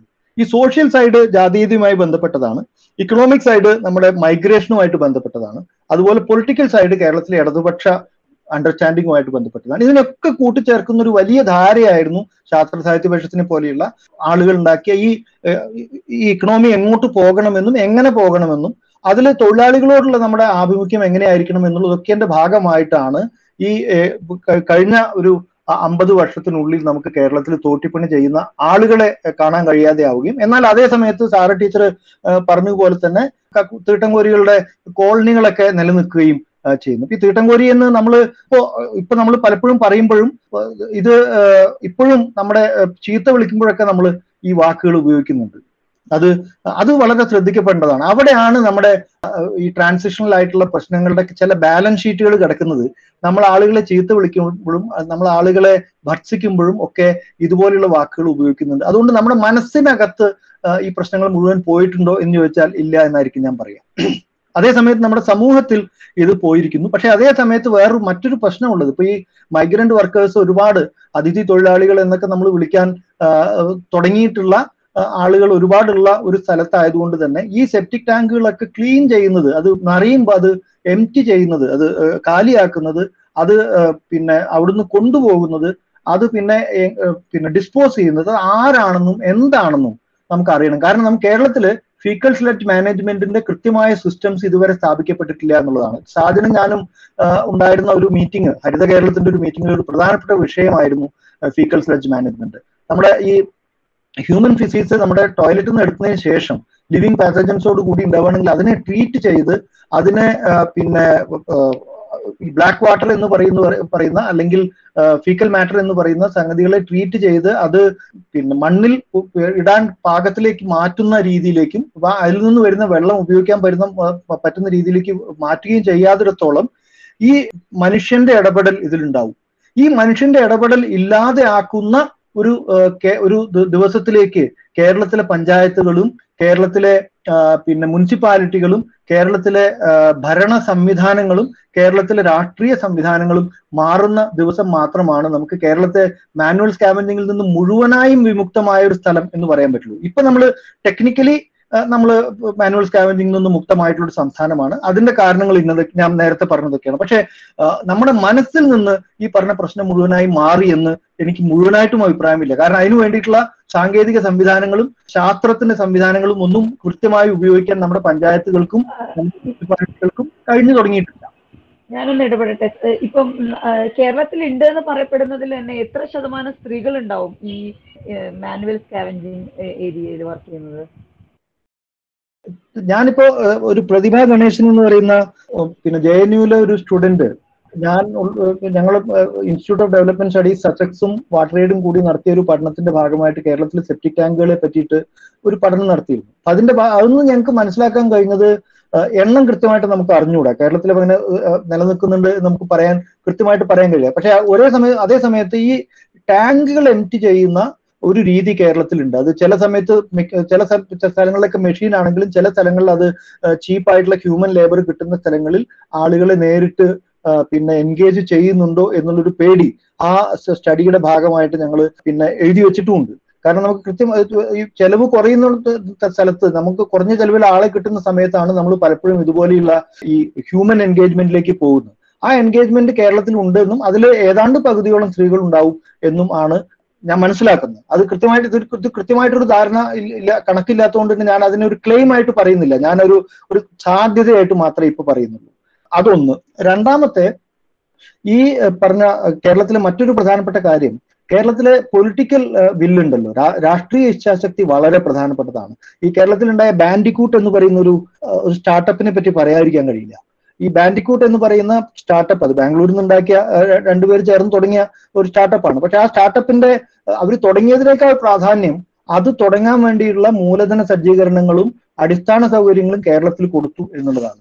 അത് ഒരു ഒരു സർക്കാരിന്റെ പ്രതിബദ്ധതയായിട്ട് വേണം കാണാൻ. ആ സർക്കാരിന്റെ പ്രതിബദ്ധത ഇതുപോലെയുള്ള മാനുവൽ ആയിട്ടുള്ള ഇടപെടലുകൾ പ്രത്യേകിച്ചും സ്യൂവർ ലൈനിൽ ഇറങ്ങി ശരീരം മുഴുവൻ മലമസൃതമായിട്ട് പിന്നെ ഈ അതുപോലുള്ള ഗ്യാസുകളും അതുപോലുള്ള അപകടകരമായിട്ടുള്ള മറ്റു സംവിധാനങ്ങളുടെയും ഒക്കെ ഇടയിൽ ജോലി ചെയ്യേണ്ടി വരുന്ന തോട്ടിപ്പണിക്കാർ കേരളത്തിൽ ഇപ്പോഴും ഉണ്ട്. അത് അത് മുഴുവനായിട്ട് നമുക്ക് മുഴുവൻ കുറയ്ക്കാൻ പറ്റിയില്ല സ്യൂവർ ലൈൻ ഉള്ള സ്ഥലങ്ങളിലൊക്കെ ഈ പ്രശ്നങ്ങളുണ്ട്.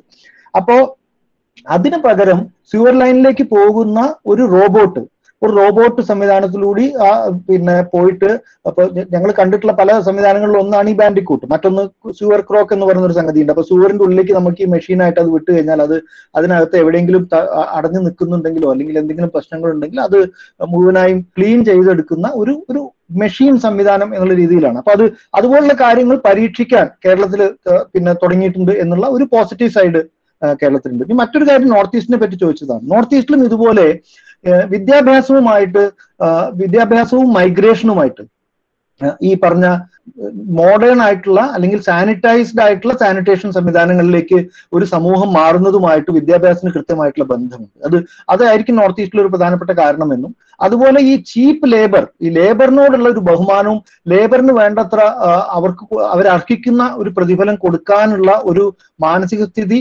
മുഴുവനായും വരാത്തൊരു സമൂഹത്തിന്റെ ഒരു പ്രശ്നമായിരിക്കണം. അത് ഉത്തർപ്രദേശിലാണെങ്കിലും മധ്യപ്രദേശിലാണെങ്കിലും കർണാടകയിലാണെങ്കിലും തമിഴ്നാട്ടിലാണെങ്കിലും ബീഹാറിലാണെങ്കിലും അതുപോലുള്ള സംസ്ഥാനങ്ങളിലൊക്കെ ഈ പ്രശ്നം ഇപ്പോഴും നിലനിൽക്കുന്നതിന് കാരണം. നമ്മൾ കേരളത്തിനെ കുറിച്ച് ഇപ്പോ കുറെ പറഞ്ഞു. കേരളം എന്തായാലും ഒരു ഔട്ട്ലെയർ ആണ് എന്ന് പറഞ്ഞിട്ടാണ് നമ്മൾ തുടങ്ങിയത്. അപ്പൊ എനിക്ക് തോന്നുന്നു ഒരുപക്ഷെ നമുക്ക് നമ്മൾ ഇതിനകത്ത് തുടക്കത്തിൽ നമ്മൾ പറഞ്ഞൊരു കാര്യം ജെൻഡറിനെ പറ്റിയാണ്. അപ്പൊ ജെൻഡർ പ്രൊപ്പോർഷൻ നമ്മൾ ദേശീയ തലത്തിൽ സ്ത്രീകൾ എത്രത്തോളം ഈ തൊഴിലിൽ ഇടപെട്ട് കിടക്കുന്നു എന്നുള്ളതും അത് അതിൽ നിന്ന് പുറത്തു വരാനായിട്ട് അവർക്കുള്ള പ്രശ്നങ്ങളും അതിന്റെ അതിനെ കുറിച്ചൊന്ന് സംസാരിക്കുകയാണെങ്കിൽ നന്നായിരുന്നു. അതൊരു കുറച്ചുകൂടെ സ്ത്രീകൾ സ്പെസിഫിക് ആയിട്ട് ഇപ്പൊ നമ്മൾ എനിക്ക് ഞാനിപ്പോ ഇതിനെ കുറിച്ച് കണ്ടിട്ടുള്ള ഡോക്യുമെന്ററികളും കേട്ടിട്ടുള്ള ചർച്ചകളും ഒക്കെ നോക്കുകയാണെങ്കിൽ നമ്മൾ പലപ്പോഴും ഈ ഇതിന്റെ റിസ്കിനെ കുറിച്ച് ഒരുപാട് പറയാറുണ്ട്. അതായത് സ്യൂവേജിൽ ഇറങ്ങി ക്ലീൻ ചെയ്യുന്നതിനെ പറ്റിയും അല്ലെങ്കിൽ അങ്ങനെ ചർച്ചകൾ പലപ്പോഴും ആ ഒരു ഡയറക്ഷനിലേക്ക് പോകുന്നതായിട്ട് വരുന്നുണ്ട്. സ്കാവെഞ്ചിങ്ങിന്റെ ഒരു തലത്തിൽ. ഈ അതേ സമയത്ത് ഒരുപക്ഷെ എനിക്ക് പലപ്പോഴും തോന്നിയിട്ടുള്ള ഒരു കാര്യം എന്താണെന്ന് വെച്ച് കഴിഞ്ഞാൽ സ്ത്രീകൾ കുറച്ചും കൂടി അത്രയും വിസിബിൾ അല്ലാത്ത ഈ മാനുവൽ സ്കാവെഞ്ചിങ്ങിന്റെ തന്നെ വിവിധ രൂപങ്ങളിൽ അത്രയും വിസിബിൾ അല്ലാത്ത ഒരു ഫോമിൽ പെട്ട് കിടക്കുന്നത് കൊണ്ടുകൂടി ആയിരിക്കും ആ ഒരു ചർച്ചകളിൽ നിന്ന് ഒരുപക്ഷെ വിട്ടുപോകുന്നത്. അതൊരു ബോധപൂർവമായിട്ടുള്ള ഒഴിവാക്കലല്ല. പക്ഷെ സാധാരണഗതിയിൽ നമ്മുടെ ഈ ചർച്ചകൾക്ക് സംഭവിക്കുന്ന ഒരു പ്രശ്നം. അപ്പോ ആ ഒരു ഭാഗം ഒന്നുകൂടെ ഒന്ന് ഹൈലൈറ്റ് ചെയ്തൊന്ന് പറയാൻ പറ്റും അതാണെങ്കിൽ നന്നായിരിക്കും ഞാൻ രാജേഷിന്റെ ഒരു സ്റ്റേറ്റ്മെന്റ് ഉണ്ടല്ലോ ബോധപൂർവമായ ഒഴിവാക്കലല്ല എന്നുള്ളത്. അതിനോടൊരു ഒരു ഒരു വിയോജിപ്പോട് കൂടിയിട്ട് വേണം തുടങ്ങാൻ. കാരണം ഇതൊരു ബോധപൂർവമായിട്ടുള്ള ഒഴിവാക്കൽ തന്നെയാണ്. നമ്മുടെ സമൂഹത്തിൽ സ്ത്രീകളുടേതായിട്ടുള്ള ഇടപെടലുണ്ടല്ലോ. ആ സ്ത്രീകളുടേതായിട്ടുള്ള ഇടപെടലുകളിൽ എല്ലാം കടന്നു വരുന്ന ഒരു പ്രധാനപ്പെട്ട സംഗതിയാണ് കെയർ ഇക്കോണമി അല്ല ഞാൻ ബോധപൂർവമായി ഒഴിവാക്കൽ ആയിരിക്കണമെന്നില്ല എന്നേ പറഞ്ഞുള്ളൂ. ശരി. ഞാൻ ഞാൻ ആ ഒരു ആയിരിക്കണമെന്നില്ല എന്നുള്ളതാണെങ്കിൽ പോലും ഞാൻ അത് അതിനോട് വിയോജിക്കേണ്ടി വരും. കാരണം ഇത് ബോധപൂർവം തന്നെ ആവാനാണ് വഴി. കാരണം ഒരു ഒരു സമൂഹത്തിന്റെ മെയിൻ സ്ട്രീമിൽ കൗണ്ട് ചെയ്യപ്പെടുന്നത് മുഴുവൻ അത് പിന്നെ എല്ലാ കാര്യങ്ങളിലും കൗണ്ട് ചെയ്യപ്പെടുന്നത് പുരുഷന്മാരുടേതായിട്ടുള്ള ഒരു ഒരു ഒരു ഒരു പാട്രിയാർക്കൽ മൈൻഡ് സെറ്റിന്റെ ഒരു പ്രശ്നം കൂടിയത് പുരുഷന്മാരുടേതായിട്ടുള്ള ഒരു എന്താ പറയുക കാര്യങ്ങൾ മാത്രം ആണ് നമ്മുടെ ശ്രദ്ധയിൽപ്പെടുന്നത്. നമ്മുടെ ശ്രദ്ധയിൽപ്പെടാതെ പോകുന്ന ഒരുപക്ഷെ ശ്രദ്ധയിൽപ്പെടുന്നതിന് കാരണങ്ങളുണ്ടാവും. നമുക്ക് കാരണങ്ങൾ കാരണങ്ങളില്ലാതെയല്ല. അപ്പൊ ഞാൻ നേരത്തെ നിങ്ങൾ പറഞ്ഞ പോലെ തന്നെ വളരെ റിസ്കി ആയിട്ടുള്ള ഒരു സംഗതിയാണ് സിവർ ലൈനിൽ ഇറങ്ങിയിട്ട് വർക്ക് ചെയ്യുക എന്നുള്ളത്. അതിന്റെ ഭാഗമായിട്ട് പിന്നെ എല്ലാ വർഷവും ഒരുപാട് പേര് മരിച്ചു പോകുന്നുണ്ട്. ആ മരണത്തിന്റെ ഒക്കെ ആ മരിക്കുന്ന മിക്കവാറും ആണുങ്ങളാണ്. അപ്പൊ അതുകൊണ്ട് തന്നെ നിങ്ങൾ നേരത്തെ പറഞ്ഞ പോലെ പിന്നെ സ്ത്രീകളുടെ ആ പ്രശ്നങ്ങൾ ആ രീതിയിൽ ചത്തതിനൊക്കുമേ ജീവിച്ചിരിക്കലും എന്നുള്ള ഒരു പ്രശ്ന സ്ഥിതിയിലാണ് ഈ സ്ത്രീകളൊക്കെ. അവർ അവരുടെ ഈ മരിക്കാത്ത മരണം നമുക്ക് കാണാൻ കഴിയാതെ പോവുകയും മരിച്ച മരണം നമ്മളെ നമ്മളെ വല്ലാതെ ഹോണ്ട് ചെയ്യുകയും ചെയ്യുന്ന ഒരു ജെൻഡർ ഡിസ്പാരിറ്റിയുടെ പ്രശ്നം ഇതിനകത്തുണ്ട്. അത് നമുക്ക് പിന്നെ തിരിച്ചറിയാതെ പോകുന്നത് ശരിയല്ല. അതാണ് ഒന്ന്. രണ്ട് ഞങ്ങൾ ഇതുവരെ കണ്ടിട്ടുള്ള ഒരു രീതി വെച്ച് നോക്കുകയാണെങ്കിൽ ഏറ്റവും ചുരുങ്ങിയത് മാനുവൽ സ്കാവഞ്ചിങ്ങിന്റെ പല മേഖലകളിലായിട്ട് ഇടപെടുന്നതിൽ എഴുപത്തഞ്ച് നിന്ന് എൺപത് ശതമാനം വരെ സ്ത്രീകളാണ്. ഞങ്ങളുടേതായിട്ടുള്ള ഒരു റീസെന്റ് സ്റ്റഡി രണ്ടായിരത്തി പതിനെട്ടിൽ ഞങ്ങൾ നടത്തിയ സ്റ്റഡിയിൽ അതിൽ തൊണ്ണൂറ്റി മൂന്ന് ശതമാനം മാനുവൽ സ്കാവഞ്ചിങ്ങിൽ ഇടപെടുന്ന ആളുകൾ സ്ത്രീകളായിരുന്നു. പക്ഷേ ഈ തൊണ്ണൂറ്റി മൂന്ന് എന്നുള്ളത് പ്രത്യേകിച്ച് ഞങ്ങൾ മുപ്പത്തിയാറ് പിന്നെ സ്ലംസിലെ പന്ത്രണ്ട് ജില്ലകളിലും നാല് സംസ്ഥാനങ്ങളിലുമായിട്ട് വ്യാപിച്ചു കിടക്കുന്ന മുപ്പത്തിയാറ് പിന്നെ സ്ലംസിന്റെ സ്റ്റഡി മാത്രമാണ്. അതുകൊണ്ട് തന്നെ ഞങ്ങൾ അതിന് നാഷണലായിട്ട് ജനറലൈസ് ചെയ്യാൻ കഴിയുമെന്ന് തോന്നുന്നില്ല. എന്തായാലും നമുക്കൊരു എഴുപത്തഞ്ചിനും എൺപതിനും ശതമാനം ഇടയ്ക്ക് ശതമാനത്തിനിടയ്ക്ക് ഇതിൽ സ്ത്രീകളാണുള്ളത്. സ്ത്രീകൾ എന്തുകൊണ്ടാണ് ഇതിൽ പിന്നെ why are they not visible അവർ അവർ നമ്മുടെ കണ്ണിന് മുന്നിൽ വരാത്തത് എന്തുകൊണ്ടാണ്? ഒന്ന് ഈ വീട്ടുജോലികളിൽ സ്ത്രീകൾ ചെയ്യുന്ന അല്ലെങ്കിൽ നമ്മൾ നമ്മൾ വീട്ടിൽ തന്നെ ജോലികൾ വീട്ടുജോലികൾ ചെയ്യുന്ന സ്ത്രീകളുടെ വർക്ക് നമ്മൾ ഞാൻ ഒന്നും ചെയ്യുന്നില്ല എന്ന് പറയുന്ന രീതി പോലെ തന്നെയാണ് ഇവിടെ അതുകൊണ്ടാണ് ഞാൻ ആ കെയർ എക്കോണമി എന്നുള്ള വാക്ക് ഉപയോഗിച്ചത്. നമ്മൾ കാണുന്നത് ഈ വിസിബിൾ ആയ ഒരു ഒരു ഒരു ഒരു ഇഷ്യൂ ഉണ്ട്. അതിപ്പോ സ്വീവറിൽ നമ്മൾ ഇറങ്ങി ചെന്ന് ആകെ എന്താ പറയാ നരകതുല്യമായ ഒരു ഇതിനകത്ത് ആകെ മലീമസമായി നിൽക്കുന്ന ഒരു മനുഷ്യൻ. അയാളാണ് നമ്മുടെ ശ്രദ്ധയെ ആകർഷിക്കുന്നത് അയാളുടെ കയ്യിൽ നിന്ന് അയാൾ കോരി കൊടുക്കുന്ന പിന്നെ ചട്ടിയിൽ കോരി കൊടുക്കുന്ന മാലിന്യം എടുത്തു കൊണ്ടുപോയി അത് ഡിസ്പോസ് ചെയ്യുന്ന സ്ത്രീ അവരൊരിക്കലും നമ്മുടെ ശ്രദ്ധയിലേക്ക് വരുന്നില്ല. ഒരു തീർച്ചയായിട്ടും ഈ പറഞ്ഞ ഈ ഈ പുരുഷന് അയാൾക്ക് റിസ്ക് കൂടുതലുണ്ട്. റിസ്ക് കൂടുതലുണ്ടെങ്കിലും ആ ജോലി ചെയ്യുന്ന ആൾ എണ്ണം അല്ലെങ്കിൽ അതിന്റെ ഒരു അതിന്റെ ഒരു കണക്ക് പരിശോധിക്കുകയാണെങ്കിൽ അതിന്റെ ഒരു ഒരു അനുപാതം പരിശോധിക്കുകയാണെങ്കിൽ ഈ അനുപാതം ഈ റിസ്കി ആയിട്ടുള്ള വർക്കുകളുടെ അനുപാതം ആ, ഇതിൽ പിന്നെ ഒരു വളരെ ചെറുത് മാത്രമേ ഉള്ളൂ. റിസ്കി അല്ലാത്ത വർക്കുകളാണ് കൂടുതൽ. അപ്പൊ ആണുങ്ങൾ തന്നെ ചെയ്യുന്നതിൽ ഇപ്പൊ സീവർ ലൈനിലും സെപ്റ്റിക് ടാങ്കിൽ ഇറങ്ങി അത് ക്ലീൻ ചെയ്യുക അല്ലെങ്കിൽ സീവേജ് ട്രീറ്റ്മെന്റ് പ്ലാന്റിന്റെ ഗ്യാസ് ചേമ്പറിന്റെ ഭാഗത്തൊക്കെ പോയിട്ട് അത് തുറക്കുകയും അത് പരിശോധിക്കുകയും റിപ്പയർ ചെയ്യുകയൊക്കെ ചെയ്യുക. ഇതുപോലുള്ള കാര്യങ്ങളിൽ വരുന്ന ആളുകൾ മാത്രമേ കൗണ്ട് ചെയ്യപ്പെടുന്നുള്ളൂ.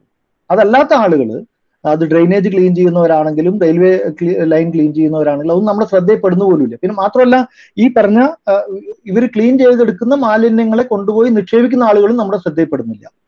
അപ്പോ ഇത് ശ്രദ്ധപ്പെടാത്തതിന്റെ ഒരു കാരണം ഈ ഇത്രയും എണ്ണത്തിലേക്ക് അത് ചുരുക്കാനുള്ള മീഡിയയുടെ ശ്രമം കൂടിയാണ്. അപ്പൊ നമ്മുടെ മീഡിയ ഒരു വലിയ റോൾ ഇതുപോലുള്ള കാര്യങ്ങൾ ചെയ്യുന്നുണ്ട് എന്ന് വേണം മനസ്സിലാക്കാൻ. കാരണം മീഡിയ ഇതിന്റെ മരണങ്ങളിലേക്കും കലാമിറ്റികളിലേക്കും കാഷ്വാലിറ്റികളിലേക്കും മാത്രമായി മാനുവൽ സ്കാവഞ്ചിങ് എന്ന ഒരു വലിയ വിഷയത്തെ ചുരുക്കുകയാണ്. ആ ചുരുക്കലിൽ നമ്മൾ വായിച്ചു പോകുമ്പോൾ നമ്മുടെ മുന്നിൽ വരുന്ന അല്ലെങ്കിൽ നമ്മുടെ മുന്നിലേക്ക് പ്രൊജക്റ്റ് ചെയ്യപ്പെടുന്ന ഫാക്റ്റുകൾ മാത്രമാണ് നമുക്ക് കിട്ടുന്നത്. നമുക്ക് കിട്ടാതെ പോകുന്ന ഫാക്റ്റുകളെ ചകഞ്ഞു കണ്ടുപിടിക്കാനുള്ള സംവിധാനങ്ങൾ നമുക്കില്ലാത്തതിന്റെ പ്രശ്നങ്ങളും കൂടിയുണ്ട്. അതൊക്കെ ചേർത്തിട്ട് വേണം നമ്മൾ ഈ പറഞ്ഞ ഈ പറഞ്ഞ പ്രശ്നത്തെ കാണാം അതുകൊണ്ടാണ് ഈ ഒരു എഴുപത്തഞ്ചിനും എൺപതിനും ശതമാനത്തിനും ഇടയ്ക്കുള്ള സ്ത്രീകൾ അവർ പ്രത്യേകിച്ചും ഓരോ വീടുകളിലും ആട്ടും തുപ്പും കേൾക്കുകയും ഓരോ വീടുകളിലും അവർ ജോലി അവർ ക്ലീൻ ചെയ്യുന്ന സ്ഥലങ്ങളിൽ പോലും അവർക്ക് കൃത്യമായ ഒന്ന് ആ വീടിന്റെ തൊട്ട് മുമ്പിൽ പോയി നിൽക്കാനോ അല്ലെങ്കിൽ അവരുമായി സംവദിക്കാനോ ഉള്ള ഒരു സ്വാതന്ത്ര്യമില്ലാത്ത അവരുടെ ഒരു വളരെ ദുരിതം നിറഞ്ഞ ഒരു അവസ്ഥ അത് നമ്മൾ അറിയാതെ പോകുന്നുണ്ട്. അതുപോലെ തലച്ചുമടായി മാലിന്യങ്ങൾ കൊണ്ടുപോയി അത് സ്യൂവർ ലൈനിൽ നിന്നാണെങ്കിലും സെപ്റ്റിക് ടാങ്കിൽ നിന്നാണെങ്കിലും അത് ഡിസ്പോസ് ചെയ്യുന്ന സ്ത്രീകളെ പറ്റി നമ്മൾ അറിയാതെ പോകുന്നുണ്ട്.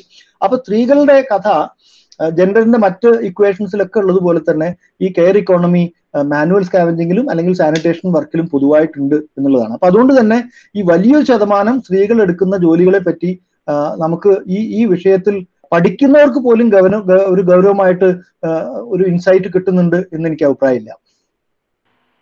നമ്മൾ പറഞ്ഞല്ലോ ഈ ഇതിൽ ഡ്രൈ ലാട്രിൻ ക്ലീനിങ്ങിൽ ഇടപെടുന്ന സ്ത്രീകൾ അല്ലെങ്കിൽ മാനുവൽ സ്കാവഞ്ചിങ്ങിൽ ഇടപെടുന്ന സ്ത്രീകൾ ഡബിൾ ഡിസ്ക്രിമിനേഷൻ ആണ് നേരിടുന്നത്. ഒന്ന് അവരുടെ ജാതി വെച്ചിട്ട് രണ്ട് അവരുടെ ജെൻഡർ വെച്ചിട്ട്. അതുപോലെ തന്നെ സർ മെൻഷൻ ചെയ്തു. ഇതിൽ ചില ചില ആളുകൾ ചില കമ്മ്യൂണിറ്റികൾ പ്രാക്ടീസ് ചെയ്യുന്നത് ഇസ്ലാമാണ്. ഉദാഹരണത്തിന് ഞാൻ വായിച്ചതനുസരിച്ച് ഹലൈക്കോറും ഹൈദ എന്ന് പറയുന്ന രണ്ട് കമ്മ്യൂണിറ്റികളും. മഹാരാഷ്ട്രയിൽ മധ്യപ്രദേശിലും അവർ പ്രാക്ടീസ് ചെയ്യുന്നത് ഇസ്ലാമാണ്. അപ്പൊ അപ്പൊ അവർക്ക് അവിടെ എന്തെങ്കിലും ജാതി ഡിസ്ക്രിമിനേഷൻ നേരിട്ടാൽ പോലും പ്രിവെൻഷൻ ഓഫ് അട്രോസിറ്റീസ് വെച്ചിട്ട് അവർക്ക് ഒരു തരത്തിലും നിയമം പോലും അവരെ സഹായിക്കുന്നില്ല. അത്തരം അങ്ങനെ അപ്പൊ അത്തരം കമ്മ്യൂണിറ്റികളിൽ സ്ത്രീകളും കൂടി ഉണ്ടെങ്കിൽ സ്ത്രീകളുണ്ട് തീർച്ചയായിട്ടും സ്ത്രീകളുണ്ട്. അപ്പോ അവരുടെ ആ ഇസ്ലാം പ്രാക്ടീസ് ചെയ്യുന്ന കമ്മ്യൂണിറ്റികളിൽ സ്ത്രീകളുടെ ശതമാനം അതിനെ കുറിച്ച് എന്തെങ്കിലും കണക്കുണ്ടോ? അതുപോലെ തന്നെ അവർ എന്തൊക്കെ പ്രശ്നങ്ങളാണ്? അവരുടെ അവരുടെ പ്രാക്ടീസ് റിലീജിയസ് പ്രാക്ടീസ് കൊണ്ട് കൂടി എന്തൊക്കെ തരം പ്രശ്നങ്ങളാണ് അവർ ഈ ജോലിയിൽ നേരിടുന്നത്? ഓക്കെ. ഇത് നിങ്ങൾ ഡബിൾ ഡിസ്ക്രിമിനേഷൻ ആണെന്നാണല്ലോ പറഞ്ഞത്. ഞാനിതിനെ ഇതിനെ വേണമെങ്കിൽ നമുക്കൊരു ക്വാഡ്രന്റിനോ ഒരു ആ രീതിയിലേക്ക് വേണമെങ്കിൽ നമുക്ക് കൊണ്ടുപോകാം. കാരണം ഇതിൽ നാല് തരത്തിൽ ഡിസ്ക്രിമിനേഷൻ ആണ് ഇതിൽ വരുന്നത്. രണ്ടല്ല. സ്ത്രീകളായിട്ട് വരുമ്പോൾ നമ്മൾ ദളിത് പിന്നെ സ്ത്രീ മൂന്നാമത്തെയാണ് ഈ ഒക്യുപേഷണൽ ഹസാഡ് ഈ മൂന്നും ചേർന്നിട്ടുള്ള ഒരു ട്രിപ്പിൾ ഡിസ്ക്രിമിനേഷൻ ആണ് പിന്നെ അംഗീകരിക്കപ്പെട്ട ദളിത് സ്ത്രീകൾ അനുഭവിക്കുന്നത്. അത് രണ്ടല്ല ഡബിൾ ഡിസ്ക്രിമിനേഷൻ അല്ല കുറച്ചും കൂടെ അപ്പുറത്താണ്. അത് ഞാൻ കഴിഞ്ഞ കഴിഞ്ഞ ഒരു രണ്ട് മാസം മുമ്പ് വരെ ഞാൻ എഴുതിയിരുന്നത് ഡബിൾ ഡിസ്ക്രിമിനേഷൻ എന്നുള്ള രീതിയിൽ തന്നെ എഴുതിയിരുന്നു. പക്ഷേ ഈ വരുമാനത്തിന്റെയും അതുപോലുള്ള മറ്റു പ്രശ്നം പിന്നെ കണക്കുകളൊക്കെ കയ്യിൽ കൃത്യമായി വന്നതിന് ശേഷമാണ് ഞാൻ ഇതിനെ ട്രിപ്പിൾ ഡിസ്ക്രിമിനേഷൻ എന്ന് പറയാൻ തുടങ്ങുന്നത്. ഞാൻ ഈ നിങ്ങൾ ഈ പറഞ്ഞ പ്രശ്നം ഞാൻ എന്റെ ശ്രദ്ധയിൽപ്പെട്ടിട്ട് കുറച്ച് സമയം അത്. പക്ഷേ എന്റെ എനിക്ക് കൃത്യമായിട്ട് കണക്ക് ഇപ്പോഴും ആയിട്ടില്ല. കാരണം ഞാൻ കുറച്ചും കൂടി ഗൗരവമായിട്ട് ഇതിനെ മനസ്സിലാക്കണം എന്ന് വിചാരിക്കുന്നുണ്ട്. പക്ഷേ ഒരു ഒരു പ്രശ്നം എന്ന് പറഞ്ഞു കഴിഞ്ഞാൽ നേരത്തെ പറഞ്ഞ അതേ കെയർ ഇക്കോണമിയുടെ പ്രശ്നമാണിത്. നമ്മൾ വിസിബിൾ ആയിട്ടുള്ള പിന്നെ ഈ ഈ രംഗത്ത് വിസിബിൾ ആയിട്ടുള്ള മിക്കവാറും ആളുകൾ സ്പെസിഫിക് ആയിട്ടുള്ള എസ് സി എസ് ടി കാറ്റഗറിയിൽ പെടുന്ന എസ് സി കാറ്റഗറിയിൽ പെടുന്ന ആളുകളാണ്. ഈ വിസിബിലിറ്റി പ്രത്യേകിച്ചും എനിക്ക് എന്റെ നേരിട്ട് അറിയുന്ന കുറച്ച് സുഹൃത്തുക്കൾ പോലും മുസ്ലിം സമുദായത്തിൽ നിന്നുള്ള സുഹൃത്തുക്കളുണ്ട് ആസിഫ് ഷെയ്ഖിനെ പോലെ. പിന്നെ ഈ ഈ പറഞ്ഞ പ്രശ്നങ്ങൾക്കെതിരെ വളരെ ഗൗരവമായി ഇടപെടുന്ന സംഘടനകളൊക്കെ ഉണ്ടാക്കി പ്രവർത്തിക്കുന്ന ജൻസാഹസ് പോലെയുള്ള അല്ലെങ്കിൽ രാഷ്ട്രീയ ഗരിമ അഭിയാനൊക്കെ നടത്തുന്ന ആളുകളാണ് ഇവരൊക്കെ.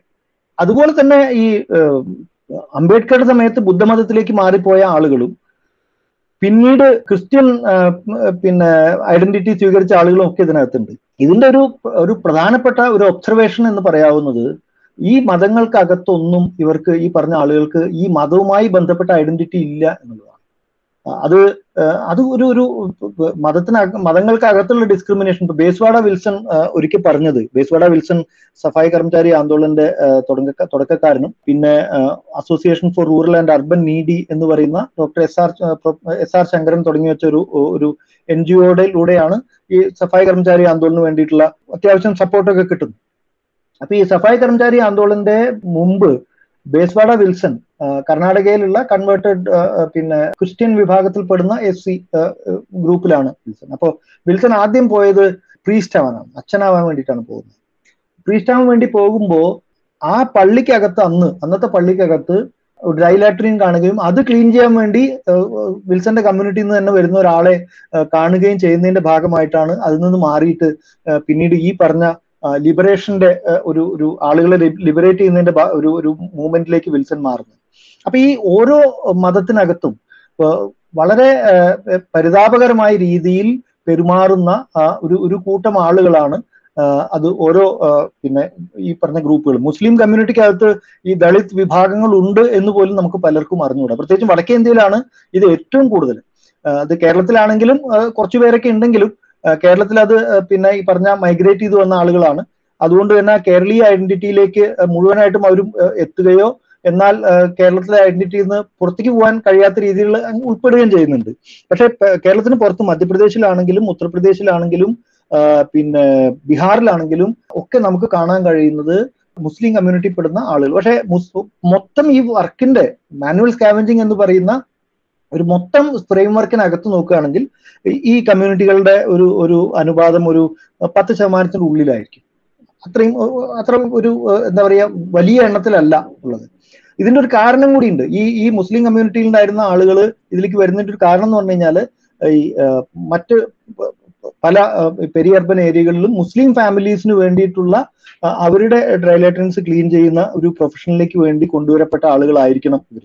അത് അത് ഏത് തരത്തിലാണ് അവരെ ആ ജോലിയിലേക്ക് കൺവേർട്ട് ചെയ്തതെന്ന് നമുക്ക് കൃത്യമായിട്ട് ധാരണ. ഞാൻ വായിച്ചുകൊണ്ടിരിക്കുകയാണ്. എനിക്ക് കൃത്യമായിട്ട് പറയാൻ പറ്റില്ല. പക്ഷെ ഒരു കാരണം ഞാൻ മനസ്സിലാക്കുന്നത് അത് അങ്ങനെ ഒരു ഒരു പ്രഷറിന്റെ ഭാഗമായിട്ട് ആ ജോലിയിലേക്ക് എത്തിപ്പെടുകയും പിന്നീട് അവരുടെ ഫാമിലി അതിലേക്ക് ഇങ്ങനെ മാറിപ്പോവുകയും ചെയ്ത ഒരു കൂട്ടരായിരിക്കണം എന്ന് ഞാൻ ഞാൻ എന്റെ ഒരു ഒരു എന്താ പറയുക ഒരു ഇന്റ്യൂറ്റീവായിട്ട് ഞാൻ അതിനെ മനസ്സിലാക്കാൻ ശ്രമിക്കുകയാണ്. കുറച്ചും കൂടി ഗൗരവമായിട്ട് ആ കമ്മ്യൂണിറ്റിയിൽപ്പെട്ട ആളുകളുമായിട്ട് ഞാൻ ചർച്ചകളൊക്കെ തുടങ്ങി വെച്ചിട്ടുണ്ട്. അപ്പൊ അങ്ങനെ വരുമ്പോഴേ എനിക്ക് കൃത്യമായിട്ടുള്ള ഉത്തരം പറയാൻ പറ്റും. എന്തായാലും ഒരു പത്ത് ശതമാനത്തിനകത്തുള്ള ഒരു പ്രൊപ്പോർഷൻ ആണ് ഈ പറഞ്ഞ കമ്മ്യൂണിറ്റീസിനുള്ളത് എന്നാണ് അതുകൊണ്ട് തന്നെ അവർ ഇൻവിസിബിളും ആണ്. പക്ഷെ അതേ സമയത്ത് ഈ ഈ തൊണ്ണൂറ് ശതമാനം ഉൾപ്പെടുന്ന ആളുകളുടെ എന്താ പറയാ വാൽമീകി അല്ലെങ്കിൽ മെഥർ അല്ലെങ്കിൽ മെഹർ അങ്ങനെയുള്ള കമ്മ്യൂണിറ്റികൾ അവർ അവരുടേതായിട്ടുള്ള പ്രശ്നങ്ങൾ ഇപ്പൊ നിങ്ങൾ നേരത്തെ പറഞ്ഞ ദളിത് അട്രോസിറ്റീസ് ആക്ട് അല്ലെങ്കിൽ atrocities against S C S T act പ്രകാരം അവർക്ക് കേസ് കൊടുക്കാമെന്നൊക്കെ പറയുന്നുണ്ട്. പക്ഷേ ഇവർക്ക് എന്താ പറയുക ഇവർക്കെതിരായിട്ട് ഇന്ന് വരെ ഈ രണ്ടായിരത്തി പതിമൂന്നിലെ ആക്ട് അല്ലെങ്കിൽ തൊള്ളായിരത്തി തൊണ്ണൂറ്റി മൂന്നിലെ ആക്ടിനകത്ത് എന്തെങ്കിലും പ്രശ്നമായിട്ട് കേസുകൾ രജിസ്റ്റർ പിന്നെ അവർ പരാതി കൊടുക്കാൻ പോയപ്പോൾ പോലും ഇന്നേ വരെ ഒരു കേസ് പോലും എന്താ പറയുക രജിസ്റ്റർ ചെയ്യപ്പെട്ടിട്ടില്ല എന്നുള്ളത് ഒരു കേസ് പോലും രജിസ്റ്റർ ചെയ്യപ്പെട്ടിട്ടില്ല എന്നുള്ളതാണ്. അപ്പൊ അതുകൊണ്ട് ഈ അട്രോസിറ്റീസ് ആക്ടുകളെ എത്രമാത്രം ഈ കമ്മ്യൂണിറ്റികൾക്ക് ഉപയോഗിക്കാൻ കഴിയുന്നുണ്ട് എന്നുള്ളതൊക്കെ വളരെ ഗൗരവമായി പരിശോധിക്കപ്പെടേണ്ട ഒരു ചോദ്യമാണ്. കാരണം അത് ഉപയോഗിക്ക ഉപയോഗിക്കാൻ കഴിയുന്നുണ്ടെങ്കിൽ അതൊരു പ്രത്യേക കാറ്റഗറിയിൽ ഒരു പ്രത്യേക സോഷ്യൽ സ്റ്റാറ്റസ് ആർജിച്ചു കഴിഞ്ഞിട്ടുള്ള ആളുകൾക്ക് മാത്രമേ കഴിയുന്നുള്ളൂ. അല്ലാത്തവര് സഹിച്ചുകൊണ്ട് ജീവിതത്തിന്റെ എല്ലാ ദുരിതങ്ങളും സഹിച്ചുകൊണ്ട് മുന്നോട്ട് പോകുന്ന സ്ഥിതിയാണ്. അപ്പൊ ബീഹാറിൽ മാത്രമാണ് പ്രകടമായ ഒരു സംഘർഷത്തിന്റെ രീതിയിലേക്ക് മഹാദളിതുകളും മറ്റുള്ള ആളുകളും നമ്മളുടെ ഒരു സംഘർഷത്തിന്റെ രീതിയിലേക്ക് കാര്യങ്ങൾ പോയിട്ടുള്ളൂ മറ്റുള്ള സ്ഥലങ്ങളിലൊക്കെ നിശബ്ദമായിട്ട് സഹിക്കുകയാണ്. അത് ബലാത്സംഗങ്ങൾ മുതൽ മറ്റുള്ള എല്ലാ തരം അട്രോസിറ്റീസിനെയും സഹിച്ചുകൊണ്ടിരിക്കുകയാണ്. അതിന്റെ ഇടയിൽ ഇതുപോലുള്ള ഒരു കാര്യങ്ങൾ എന്താ പറയാ ഇതൊക്കെ ചെറിയ കാര്യങ്ങളായിട്ട് മാറുന്ന സ്ഥിതി പോലും നമ്മുടെ മുമ്പിലുണ്ട് എന്നുള്ളതാണ്. ഒരു ചോദ്യം കൂടി ചോദിക്കട്ടെ. ഇപ്പൊ നമ്മൾ പറഞ്ഞല്ലോ ഇതിൽ ഓർഗനൈസേഷന്റെ അഭാവം ധാരാളം ഉണ്ട് അൺഓർഗനൈസ്ഡ് ആയിട്ടാണ് ഇത് മെയിൻ മെയിൻ ആയിട്ടും ഇത്തരത്തിലുള്ള മാനുവൽ സ്കാവഞ്ചേഴ്സ് അല്ലെങ്കിൽ dry latrine latrine cleaners work ചെയ്യുന്നത്. എന്തെങ്കിലും തരത്തിലുള്ള ഒരു ശ്രമം ഈ ഈ രീതിയിൽ സ്ത്രീകളെ സംഘടിപ്പിക്കാൻ ഇങ്ങനെയുള്ള സ്ത്രീകളെ സംഘടിപ്പിക്കാനായിട്ട് സംഘടനകളുടെ ഭാഗത്തുനിന്നോ അല്ലെങ്കിൽ ഗവൺമെന്റിന്റെ ഭാഗത്തുനിന്നോ ഉണ്ടോ? തീർച്ചയായിട്ടും. ഈ രണ്ട് മൂന്ന് പ്രധാനപ്പെട്ട സംഘടനകൾ പിന്നെ ഇതിലുണ്ട്. ഒന്ന് ബേസ്വാഡ വിൽസൺ നേതൃത്വം കൊടുക്കുന്ന സഫായി കർമ്മചാരി ആന്തോളൻ ഏറ്റവും പ്രധാനമായിട്ട് അവർ മുന്നോട്ട് വെക്കുന്നത് ഈ സ്ത്രീകളുടെ പ്രശ്നങ്ങളാണ്. അപ്പൊ അത് കൃത്യമായും ജെൻഡർ ഓറിയന്റഡ് ആയിട്ടുള്ള ഈ മാനുവൽ സ്കാവഞ്ചിങ്ങിനകത്ത് പണിയെടുക്കുന്ന സ്ത്രീകളെ ഫോക്കസ് ചെയ്തുകൊണ്ടുള്ള ഒരു വർക്കാണ് ഈ സഫായി കർമ്മചാരി ആന്തോളൻ രണ്ടാമത്തെ ഒന്നാണ് ഞാൻ നേരത്തെ പറഞ്ഞ ജനസാഹസ് അല്ലെങ്കിൽ രാഷ്ട്രീയ ഗരിമ അഭിയാൻ. അത് ഭോപ്പാൽ കേന്ദ്രീകരിച്ചിട്ട് തുടങ്ങിയതാണ്. ഭോപ്പാൽ കേന്ദ്രീകരിച്ചിട്ടുള്ള ഈ മൂന്നാമത്തെ നമ്മുടെ കർണാടകയിലുള്ള അത് പക്ഷേ പുരുഷന്മാരെയാണ് കേന്ദ്രീകരിച്ചിട്ടുള്ളത്. കാരണം കർണാടകയിൽ അവർക്ക് ഇതുവരെ ഈ വർക്കിൽ വേണ്ടത്ര സ്ത്രീകളുടെ ഒരു പ്രസൻസ് ഉണ്ട് എന്നുള്ളൊരു അഭിപ്രായം. അത് ഒബലേഷ് കെ ബി ഒബലേഷ് എന്നാണ് കർണാടകയിലുള്ള അയാളുടെ പേര്. അത് സഫായി കർമ്മചാരി കാവൂരു സമിതി എന്നാണ് ആ, അവർ പിന്നെ അതിന് വിളിക്കുന്നത്. അത് പുരുഷന്മാരെയാണ് പ്രധാനമായിട്ടും കേന്ദ്രീകരിക്കുന്നത്. തമിഴ്നാട്ടിലും ഈ വർക്ക് ഈ സംഘടനകളൊക്കെ പുരുഷന്മാരെയാണ് കേന്ദ്രീകരിക്കുന്നത്. പക്ഷെ ഇപ്പോഴാണ് അടുത്ത കാലത്തായിട്ടാണ് ജാഗ്രത മഹിളാ സമിതി പോലെയുള്ള കാര്യങ്ങളൊക്കെ തമിഴ്നാട്ടിൽ വന്നിട്ട് അവർ സ്ത്രീകളുടെ പ്രശ്നങ്ങളെ കുറച്ചൊക്കെ ഫോക്കസ് ചെയ്ത് തുടങ്ങിയിട്ടുണ്ട്. പിന്നെ നോക്കുകയാണെങ്കിൽ ലക്നൌവിലുള്ള പുഷ്പ വാൽമീകി അല്ലെങ്കിൽ രമേഷ് വാൽമീകി അങ്ങനെയുള്ള രണ്ടു മൂന്ന് പേര് അവിടെയുള്ള പിന്നെ ലക്നൌവിൽ യു പിയിലുള്ള മാനുവൽ സ്കാവഞ്ചേഴ്സിനെ അവർ സംഘടിപ്പിക്കാനുള്ള ശ്രമങ്ങൾ നടത്തിയിട്ടുണ്ട്. അതിലും സ്ത്രീകളുടെ കാര്യങ്ങൾ പുഷ്പ വാൽമീകി വളരെ പിന്നെ നേതൃത്വം കൊടുത്ത് വളരെ മുൻകൈ എടുത്തുകൊണ്ട് അവർ ചെയ്യാൻ ശ്രമിക്കുന്നുണ്ട്.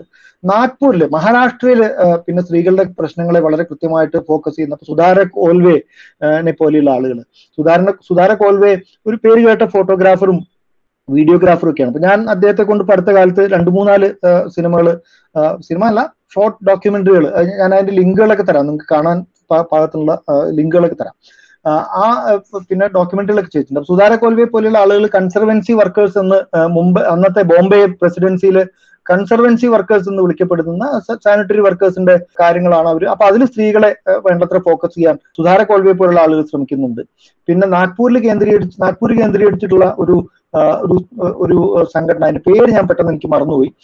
അവർ സ്കൂളുകൾ നടത്താനും പിന്നെ പ്രത്യേകിച്ചും പിന്നെ പെൺകുട്ടികളുടെ വിദ്യാഭ്യാസത്തിന് മുൻതൂക്കം കൊടുത്തുകൊണ്ട് മാനുവൽ സ്കാവഞ്ചിങ്ങിൽ നിന്നും അതുപോലെ ജാതിയുമായി ബന്ധപ്പെട്ട സാനിറ്റേഷൻ വർക്കിൽ നിന്നും ആളുകളെ തിരിച്ചു കൊണ്ടുവരാനുള്ള ശ്രമങ്ങൾ നാഗ്പൂരിൽ നടക്കുന്നുണ്ട്. അപ്പൊ അങ്ങനെ നോക്കുകയാണെങ്കിൽ ശ്രമങ്ങൾ നടക്കുന്നുണ്ട്. പക്ഷേ ഈ ശ്രമങ്ങൾ എന്താ പറയുക ഒറ്റപ്പെട്ട ശ്രമങ്ങളായി പോകുന്നു എന്നുള്ളതാണ്. അപ്പൊ ഇതിന്റെ ഒരു സർക്കാരും പൊതുജനങ്ങളും ലോക്കൽ ബോഡീസും ഒരുമിച്ച് ഒരു ട്രയാങ്കിളിലായിട്ട് വർക്ക് ചെയ്താൽ മാത്രമേ നമുക്ക് ഇതിനെ ഒരു ഈ ഇതുപോലെയുള്ള ഒരു എന്താ പറയുക സോഷ്യൽ ഇവിൾസ് നമുക്ക് തടഞ്ഞു നിർത്താനും പിന്നീട് അതിനൊരു ആൾട്ടർനേറ്റീവ് കൊടുത്തുകൊണ്ട് അതിന്റെ ഒരു socio economic cultural and political നാല് തരത്തിലുള്ള സൊല്യൂഷൻസ് കൊടുത്തുകൊണ്ട് മാത്രമേ നമുക്ക് ഇതുപോലുള്ള പ്രശ്നങ്ങളെ നേരിടാൻ കഴിയൂ എന്നുള്ളതാണ്. അതില്ലാത്തതിന്റെ ഭാഗമായിട്ട് വെറും സോഷ്യൽ ആയിട്ടുള്ള ഒരു പുഷ് കൊണ്ട് മാത്രം മാറാവുന്ന ഒരു കാര്യങ്ങളല്ല. ആളുകളെ മൊബിലൈസ് ചെയ്തു മാത്രം പരിഹരിക്കാവുന്നതല്ല. പരിഹാരങ്ങൾ വളരെ കൃത്യമായും നമുക്ക് സാമ്പത്തികമായ പരിഹാരങ്ങൾ വേണം സാമൂഹ്യമായ പരിഹാരങ്ങൾ വേണം രാഷ്ട്രീയമായ പരിഹാരങ്ങൾ വേണം അതുപോലെ തന്നെ സാംസ്കാരികമായ പരിഹാരങ്ങൾ വേണം. ഇങ്ങനെ നാല് മുഖങ്ങളിൽ നിന്ന് നമുക്കിത് നോക്കിയാൽ മാത്രമേ നമുക്ക് ഈ പ്രശ്നങ്ങളെ കൃത്യമായിട്ട് പരിഹരിക്കാൻ കഴിയൂ എന്നുള്ളതാണ്. രാമൻ എനിക്ക് തോന്നുന്നു വളരെ സമഗ്രമായിട്ട് ഇതേക്കുറിച്ച് സംസാരിച്ചു. ഒരു നമുക്ക് എന്താ പറയാ ഒന്ന് കൺക്ലൂഡ് ചെയ്യുന്നതിനായിട്ട് ചോദിക്കാവുന്ന ഒരു ചോദ്യം. മൊത്തം സമൂഹത്തിന് ഇതിനെക്കുറിച്ചൊരു ധാരണ അവയർനെസ് കൂട്ടാനായിട്ട് മാധ്യമങ്ങളും അതുപോലെ ശാസ്ത്ര സാഹിത്യ പരിഷത്ത് പോലുള്ള സംഘടനകളും എന്താണ് ചെയ്യേണ്ടത് എന്നുള്ള ഒരു നിർദ്ദേശം കൂടെ തന്നിട്ട് നമുക്ക് എനിക്കൊന്ന് ഈ ചർച്ച അവസാനിപ്പിക്കാം എന്ന് തോന്നുന്നു. കേരളത്തിന്റെതായിട്ടുള്ള രീതിയിലാണെങ്കിൽ ഒന്ന് ശാസ്ത്ര സാഹിത്യ പരിഷത്ത് ഏറ്റവും പ്രധാനമായിട്ട് ഇപ്പൊ ശ്രദ്ധിക്കേണ്ടത് കേരളത്തിലെ ഉള്ള എല്ലാ വീടുകളിലും നമുക്ക് സെപ്റ്റിക് ടാങ്കുകളാണ് എന്നുള്ളതാണ്. അത് രണ്ട് തരത്തിലുള്ള പ്രശ്നങ്ങളാണ് കേരളത്തിൽ സെപ്റ്റിക് ടാങ്കുകൾ ഉണ്ടാക്കുന്നത്. ഒന്ന് വളരെ പ്രധാനപ്പെട്ട ഒരു പ്രശ്നം നമ്മുടെ വെള്ളം. അത് ബാക്ടീരിയോളജിക്കൽ കണ്ടാമിനേഷൻ ഒരുപാട് കൂടി വരുന്ന ഇക്കോളയും അതുപോലെയുള്ള കാര്യങ്ങളും അല്ലാതെ കൂടി വരുന്ന ഒരു പ്രശ്നം നമ്മുടെ വെള്ളത്തിന് നമ്മുടെ കൃത്യമായി പിന്നെ കൺസ്ട്രക്ട് ചെയ്യപ്പെടാത്ത സെപ്റ്റിക് ടാങ്കുകളുടെ ഭാഗമായിട്ട് ഉണ്ട്. അത് ഒരു ഒരു പ്രശ്നമാണ്. അതിനെ നമ്മൾ ഹരിത കേരളം മിഷൻ വഴിക്ക് അഡ്രസ് ചെയ്യാൻ ശ്രമിക്കുന്നുണ്ട്. പക്ഷെ നമ്മൾ അതിൽ ശ്രദ്ധിക്കപ്പെടാതെയും അറിയാതെയും പോകുന്ന ഒരു കാര്യമാണ് ഈ സെപ്റ്റിക് ടാങ്കുകൾ ഫില്ലായിട്ട് വരുമ്പോൾ. പ്രത്യേകിച്ചും ഇപ്പോൾ കേരളത്തിലെ എല്ലാ വർഷവും നമുക്കിപ്പോ ആ, ഒരു ഏറ്റവും ചുരുങ്ങിയത് കേരളത്തിന്റെ ഒരു ഒരു കൺസിഡറബിൾ ആയ പ്രൊപ്പോർഷൻ ലാൻഡിൽ ഫ്ലഡ് വരുന്നുണ്ട്. അപ്പോൾ ഈ സെപ്റ്റിക് ടാങ്കുകൾ നിറയുന്നു. സെപ്റ്റിക് ടാങ്കുകൾ നിറയുന്നു അത് ക്ലീൻ ചെയ്യേണ്ടി വരുന്നു. അത് ക്ലീൻ ചെയ്യുന്നത് ആരാണെന്നും? അത് മെഷീൻ ഉപയോഗിച്ചിട്ട് മെക്കാനിക്കൽ ക്ലീനിങ് ആണോ അതോ മാനുവൽ ക്ലീനിങ് ആണോ എന്ന് നമ്മൾ വളരെ ഗൗരവമായി ശ്രദ്ധിക്കാൻ തുടങ്ങണം എന്നുള്ളതാണ്. മാനുവൽ ക്ലീനിങ് ഒഴിവാക്കാനും മെക്കാനിക്കൽ ക്ലീനിങ്ങിലേക്ക് മാറാനും സയൻസ് ആൻഡ് ടെക്നോളജി ഉപയോഗിച്ചുകൊണ്ട് പിന്നെ നമ്മുടെ ഹ്യൂമൻ വേസ്റ്റിന്റെ മുഴുവൻ ട്രീറ്റ്മെന്റും അതിനെ ഒരു സയൻസ് ആൻഡ് ടെക്നോളജി ഓറിയന്റഡ് ആക്കാനുള്ള ഒരു ശ്രമം. അത് വ്യക്തിപരമായി ഓരോ വീട്ടുകാരും സാമൂഹ്യപരമായിട്ട് ശാസ്ത്രസാഹിത്യ പരിഷത്ത് പോലുള്ള സംഘടനകളും സാംസ്കാരികമായിട്ട് നോക്കുകയാണെങ്കിൽ അതിന്റെ ജാതി തിരിച്ചോ അല്ലെങ്കിൽ ആരാണ് ഇത് ചെയ്യുന്നത് അവരെവിടുന്ന് വന്നവരാണ് എന്താണ് എന്നുള്ളതൊക്കെ ഒന്ന് മനസ്സിലാക്കാനും അതുപോലെ പൊളിറ്റിക്കൽ ആൻഡ് അഡ്മിനിസ്ട്രേറ്റീവ് ആയിട്ട് നമ്മുടെ സർക്കാരും ചേർന്ന് ശ്രമിക്കേണ്ട ഒരു സംഗതിയാണ്. അപ്പൊ കേരളത്തിലെ ഇതിന്റെ ഏറ്റവും നിലനിൽക്കുന്ന ഒരു പ്രധാനപ്പെട്ട പ്രശ്നം ഒന്ന് നമ്മുടെ മനസ്സിനകത്തുള്ള ജാതി ചിന്ത മുഴുവനും കേരളത്തിൽ മാറിയിട്ടില്ല. മാറിയിട്ടില്ല എന്ന് മാത്രമല്ല ഒരു പക്ഷേ ജാതി ചിന്ത വളരെ ശക്തമായി തിരിച്ചു വരുന്ന ഒരു കാലഘട്ടമാണ് എന്ന് നമുക്ക് വേണമെങ്കിൽ പറയേണ്ടി വരും. നമ്പൂതിരിയിൽ നിന്ന് നമ്പൂതിരിയെ മനുഷ്യനാക്കുന്ന കാലത്ത് നിന്ന് മനുഷ്യനെ നമ്പൂതിരിയാക്കുന്ന കാലത്തിലേക്ക് നമ്മൾ പോകുന്നുണ്ടോ എന്ന് സംശയിക്കേണ്ട ഒരു സമയമാണ്. അത് ഞാൻ ഒരു ഉദാഹരണമായിട്ട് നമ്പൂതിരി എന്ന് പറഞ്ഞു എന്നുള്ളൂ മറ്റ് പിന്നെ ജാതികൾക്കും അത് പ്രസക്തമാണ്. അപ്പൊ അതുകൊണ്ട് തന്നെ ഈ ജാതി ചിന്ത ഇല്ലാതെയാക്കാൻ നമുക്ക് എന്ത് കഴിയുമെന്നും സമൂഹത്തിലെ സമാനത അത് പിന്നെ സാമ്പത്തികമായും സാമൂഹ്യമായും രാഷ്ട്രീയമായും സാംസ്കാരികമായും ആ സമാനത കൊണ്ടുവരാൻ നമുക്ക് എന്തെല്ലാം ചെയ്യാൻ കഴിയുമെന്നും ശാസ്ത്ര സാഹിത്യ പരിഷത്തിനെ പോലെയുള്ള സംഘടനകൾക്ക് വളരെ ഗൗരവമായിട്ട് ആലോചിക്കേണ്ട ഒരു സമയമാണ്. അപ്പൊ അതുകൊണ്ട് തന്നെ ഈ ഈ അടിച്ചമർത്തപ്പെടുന്ന പെടുന്ന ജനവിഭാഗങ്ങളെ പറ്റിയുള്ള അതിനെ വെറും സാമ്പത്തികമായി കാണാതെ അതിന്റെ സാമൂഹ്യ വശങ്ങളും കൂടി കാണുന്ന ഒരു വർഗ അടിസ്ഥാന ബോധം ഉണ്ടാക്കിയെടുക്കുക എന്നുള്ളതും. അതിന്റെ ഒരു അതിനെ ഒന്ന് ഗൗരവമായി കാണാവുന്ന രീതിയിലേക്കുള്ള അവയർനെസ് അവബോധ പരിപാടികളും കർമ്മ പരിപാടികളും ഉണ്ടാക്കിയെടുക്കുക എന്നുള്ളതും കേരളത്തിന് വളരെ പ്രധാനപ്പെട്ടതാണ്. അതുപോലെ തന്നെ പ്രധാനമാണ് കേരളം ഇതിനെ നേരിട്ടത് എങ്ങനെയെന്നും കേരളം ഇന്ന് നേടിയ അഡ്വാൻസ്മെന്റ് എങ്ങനെ ഉണ്ടായി എന്നുള്ളതും മറ്റു സംസ്ഥാനങ്ങളിലേക്കും കൂടി എത്തിക്കുക എന്നുള്ളത്. ഇപ്പൊ ഞാനൊക്കെ ശാസ്ത്ര സാഹിത്യ പക്ഷത്തിന്റെ പ്രവർത്തകൻ എന്നുള്ള നിലയിലാണ് ഇപ്പൊ സാക്ഷരതാ പ്രവർത്തനത്തിന് വേണ്ടി ജ്ഞാനവിജ്ഞാന സമിതിയുടെ പ്രവർത്തനങ്ങളുമായി പല പരിഷത്ത് പ്രവർത്തകരും പല അഖിലേന്ത്യാ ശാസ്ത്ര പ്രസ്ഥാനത്തിന്റെ പ്രവർത്തകരുടെയും ഒപ്പം വടക്കേന്ത്യയിലൊക്കെ പ്രവർത്തിക്കുന്നത് അപ്പൊ അതുപോലെ തന്നെ നമുക്ക് കേരളത്തിന്റെ അഡ്വാൻസ്മെന്റ് മറ്റ് സ്ഥലങ്ങളിൽ വരണമെങ്കിൽ അവിടെ എന്തെല്ലാം കാര്യങ്ങൾ വേണമെന്ന് അവിടുത്തെ ജനങ്ങളുമായി സംവദിക്കുന്ന രീതി കൂടി വേണം. നമുക്കിനി കേരളം എന്ന് പറയുന്ന രീതിയിലേക്ക് മാത്രം ഒതുങ്ങാവുന്ന പണ്ട് നമ്മൾ കേരളം മലയാളികളുടെ മാതൃഭൂമി എന്ന് പറയുമെങ്കിലും ഇന്ന് മലയാളികളുടെ മാതൃഭൂമി ലോകത്തിന്റെ പല ഭാഗത്തും ഉണ്ട്. പ്രത്യേകിച്ചും ഇന്ത്യയിലെ പല ഭാഗത്തും ഉണ്ട്. അപ്പൊ നമുക്ക് ആ മാതൃഭൂമി എന്ന് പറയുന്ന ഒരു പരി ഒരു ഒരു ഒരു ഡെഫിനിഷൻ അതിനൊന്നും പക്ഷെ റീഡിഫൈൻ ചെയ്യേണ്ട ഒരു ആ സബ് നാഷണാലിറ്റി എന്നുള്ളതിന് പകരം ഒരു എന്താ പറയാ ഒരു ഒരു ഒരുപക്ഷെ അതിനെ നമ്മൾ കോസ്മോപൊളിറ്റൻ നാഷണാലിറ്റിയിലേക്ക് നമ്മൾ മനസ്സിലാക്കി എടുക്കുകയും അങ്ങനെ ഈ മലയാളി കേരളത്തിൽ ചെയ്ത ഒരുപാട് പിന്നെ പുനരുത്ഥാനത്തിന്റെ ശ്രമങ്ങൾ അത് കേരളത്തിന് പുറത്തേക്ക് വ്യാപിപ്പിക്കുന്ന എങ്ങനെ എന്നുള്ളതിനെ പറ്റിയും കൂടി ആലോചിക്കുന്ന ഒരു പക്ഷേ നല്ലതാവും. അതിനും കൂടി പിന്നെ തയ്യാറാവുന്ന രീതിയിലേക്ക് കേരളത്തിന് പുറത്തുകൂടി ഇത്തരം ചിന്തകൾ വ്യാപിക്കാവുന്ന രീതി കൂടി ഉണ്ടാക്കാവുന്ന ഒരു ഒരു ആലോചന പരിഷത്ത് പോലെയുള്ള സംഘടനകൾക്ക് ചെയ്യാവുന്നതാണ്. ഒരു പ്രധാനപ്പെട്ട കാര്യം നമ്മൾ ഒന്ന് ഞാൻ നേരത്തെ പറഞ്ഞ പോലെ ഈ തലമുറയിൽ നിന്ന് ഈ മാനുവൽ സ്കാവഞ്ചിങ് എന്ന് പറയുന്ന മനുഷ്യന്റെ ഇടപെടലോട് കൂടിയുള്ള മനുഷ്യ മലത്തിന്റെ അല്ലെങ്കിൽ ഹ്യൂമൻ വേസ്റ്റിന്റെ നിർമ്മാർജനം നിർത്തിവെക്കണം. അതുപോലെ അടുത്ത തലമുറയിൽ നിന്ന് ഈ ഒരു സാമൂഹ്യമായ ഒരു എന്താ പറയുക നമ്മുടെ ഒരു ഇൻഫീരിയോറിറ്റി കോംപ്ലക്സ് അല്ലെങ്കിൽ ഒരു കോൺഫിഡൻസ് ഇല്ലായ്മ. അതിനെ അഡ്രസ്സ് ചെയ്യുന്ന രീതിയിൽ അടുത്ത തലമുറയെ ഈ പ്രത്യേകിച്ചും ഈ ജാതികളിൽ നിന്നും ഈ സമുദായങ്ങളിൽ നിന്നും ഉള്ള ആളുകൾ അവരുടെ കോൺഫിഡൻസ് ബിൽഡപ്പ് ചെയ്യുന്ന രീതിയിലും അവരെ ഒരു മറ്റു പുതിയ ജീവിത മാർഗങ്ങളിലേക്ക് മാറ്റി പറിച്ചു നടുന്ന രീതിയിലേക്കുള്ള ശ്രമങ്ങൾ വേണം. പിന്നെ അതേപോലെ തന്നെ ഈ നിയമങ്ങൾ കൃത്യമായി നടപ്പിലാക്കാത്ത ഉദ്യോഗസ്ഥർക്കെതിരെ കൃത്യമായ നടപടികൾ എടുക്കാൻ എന്ത് കഴിയും എന്നുള്ളതിനെ പറ്റി ആലോചിക്കണം. അതുപോലെ ഈ നിയമങ്ങളൊക്കെ നന്നായി നടപ്പിലാക്കുന്ന ഉദ്യോഗസ്ഥരെ പ്രോത്സാഹിപ്പിക്കാൻ എന്ത് ചെയ്യാൻ കഴിയും എന്നും കൂടി ആലോചിക്കേണ്ടത് ഇങ്ങനെ കുറെ കാര്യങ്ങൾ ചെറുതായ ചില കാര്യങ്ങളൊക്കെ ചെയ്തുകൊണ്ട് ഇതിന്റെ ഈ ഈ ആക്ടിന്റെ ഇംപ്ലിമെന്റേഷന്റെ ഒരു വേർഡ് ആൻഡ് സ്പിരിറ്റ് അത് രണ്ടും നന്നായി കൊണ്ടുപോകാൻ കഴിയുന്ന ഒരുപാട് കാര്യങ്ങൾ നമുക്ക് ചെയ്യാൻ കഴിയും എന്നുള്ളതാണ്. ഓക്കെ അപ്പൊ നമ്മൾ എന്തായാലും ഇത്രയും സമയം മാനുവൽ സ്കാവഞ്ചിങ് എന്ന വിഷയത്തിന്റെ വിവിധങ്ങളായ വശങ്ങളെ കുറിച്ച് സംസാരിച്ചു. ഇത്രയും സമയം ഞങ്ങളോട് ഇതെല്ലാം വിശദീകരിച്ച് തന്നതിന് സാറിനോട് പ്രത്യേകമായിട്ട് നന്ദി പറയാണ് ഈ വിഷയം എന്തായാലും ഒരുപാട് അടരുകളുള്ള ഒരു വിഷയമാണ്. ഇതിനകത്ത് ജാതിയുണ്ട് സംസ്കാരത്തിന്റെ സ്വാധീനമുണ്ട് ഇതിലൊരു ഇതിനൊരു ചരിത്രമുണ്ട്. തൊഴിൽപരമായ പിന്നോക്കാവസ്ഥയുണ്ട് ജാതീയമായ പിന്നോക്കാവസ്ഥയുണ്ട് ലിംഗപരമായ പിന്നോക്കാവസ്ഥയുണ്ട് ഇങ്ങനെ ഒരുപാട് വിഷയങ്ങൾ ഒരുപാട് ഡീപ്പായിട്ട് ചർച്ച ചെയ്യേണ്ട ഒരുപാട് വിഷയങ്ങൾ തുറന്നു വെക്കുന്ന ഒരു പ്രശ്നം കൂടെയാണ് ഇത്. ഒരു സാമൂഹ്യ തിന്മ എന്ന നിലയിൽ മാനുവൽ സ്കാവിംഗ് എഞ്ചിങ്ങിനെ കുറിച്ച് എല്ലാവരും സമൂഹത്തിൽ നിന്ന് നിർമ്മാർജനം ചെയ്യപ്പെടേണ്ട ഒന്നാണ് എന്ന് എല്ലാവരും ഒറ്റ നോട്ടത്തിൽ പ്രത്യക്ഷത്തിൽ അംഗീകരിക്കുന്ന ഒരു കാര്യമാണ്. നിയമപരമായ പല കാര്യങ്ങളും നമ്മൾ ചെയ്തിട്ടുണ്ട്.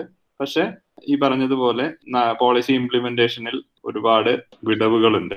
അവ എങ്ങനെ നികത്താം എന്നുള്ളതിനെ കുറിച്ചൊക്കെ ഒരു ചെറിയൊരു ഒരു ഒരു തുടക്കം പോലെയാണ് നമ്മുടെ ഈ ചർച്ച. ഈ ചർച്ചയിൽ പല കാര്യങ്ങളും ഈവൻ സാറിന് പോലും പൂർണ വെച്ചിട്ടില്ല. പക്ഷെ നമ്മുടെ പ്രധാനപ്പെട്ട ഒരു ഉദ്ദേശം എന്തായിരുന്നു എന്ന് കഴിഞ്ഞിട്ടുണ്ടെങ്കിൽ ഈ ഒരു വിഷയത്തെ കുറിച്ചുള്ള ഒരു ചർച്ച തുടങ്ങി വെക്കുക എന്നുള്ളതായിരുന്നു. അതിന്റെ ഒരു പ്രധാനപ്പെട്ട കാരണം എന്താണെന്ന് വെച്ച് കഴിഞ്ഞിട്ടുണ്ടെങ്കിൽ നമ്മൾ ഇപ്പോ കാലികമായി നമ്മൾ നേരിടുന്ന പല പ്രശ്നങ്ങളുടെയും ഒരു പ്രതിഫലനം കൂടി ഈ വിഷയത്തിലുണ്ട്. അതായത് നമ്മൾ ജാതിയെക്കുറിച്ച് സംസാരിക്കുന്നു ലിംഗപരമായ നീതിയെക്കുറിച്ച് സംസാരിക്കുന്നു തൊഴിൽപരമായ പിന്നാക്കാവസ്ഥയെക്കുറിച്ച് സംസാരിക്കുന്നു അതിന്റെ എല്ലാം സാമ്പത്തികവും സാമൂഹികവും സാംസ്കാരികമായിട്ടുള്ള വശങ്ങളൊക്കെ സംസാരിച്ചു വരുന്നു. അപ്പോ ആ നിലയ്ക്ക് ഇത് കേൾക്കുന്നവർക്ക് ഒരുപക്ഷെ ഒരുപാട് അന്വേഷണങ്ങൾ നടത്താനുള്ള പല തുമ്പുകളും നമ്മൾ കൊടുത്തിട്ടുണ്ട്. അപ്പോൾ ഈ അന്വേഷണം തുടരട്ടെ. നമുക്ക് എന്തായാലും ഈ വിഷയത്തിൽ കൂടുതൽ ചർച്ചകളും കൂടുതൽ സംസാരങ്ങളും വേണ്ടി വരുമെന്ന് തന്നെയാണ് എനിക്ക് തോന്നുന്നത്. അതിലേക്ക് നമുക്ക് വരാം. ഇത്ര നേരം സംസാരിച്ചതിന് നന്ദി. ഒരിക്കൽ കൂടി പറയാണ്.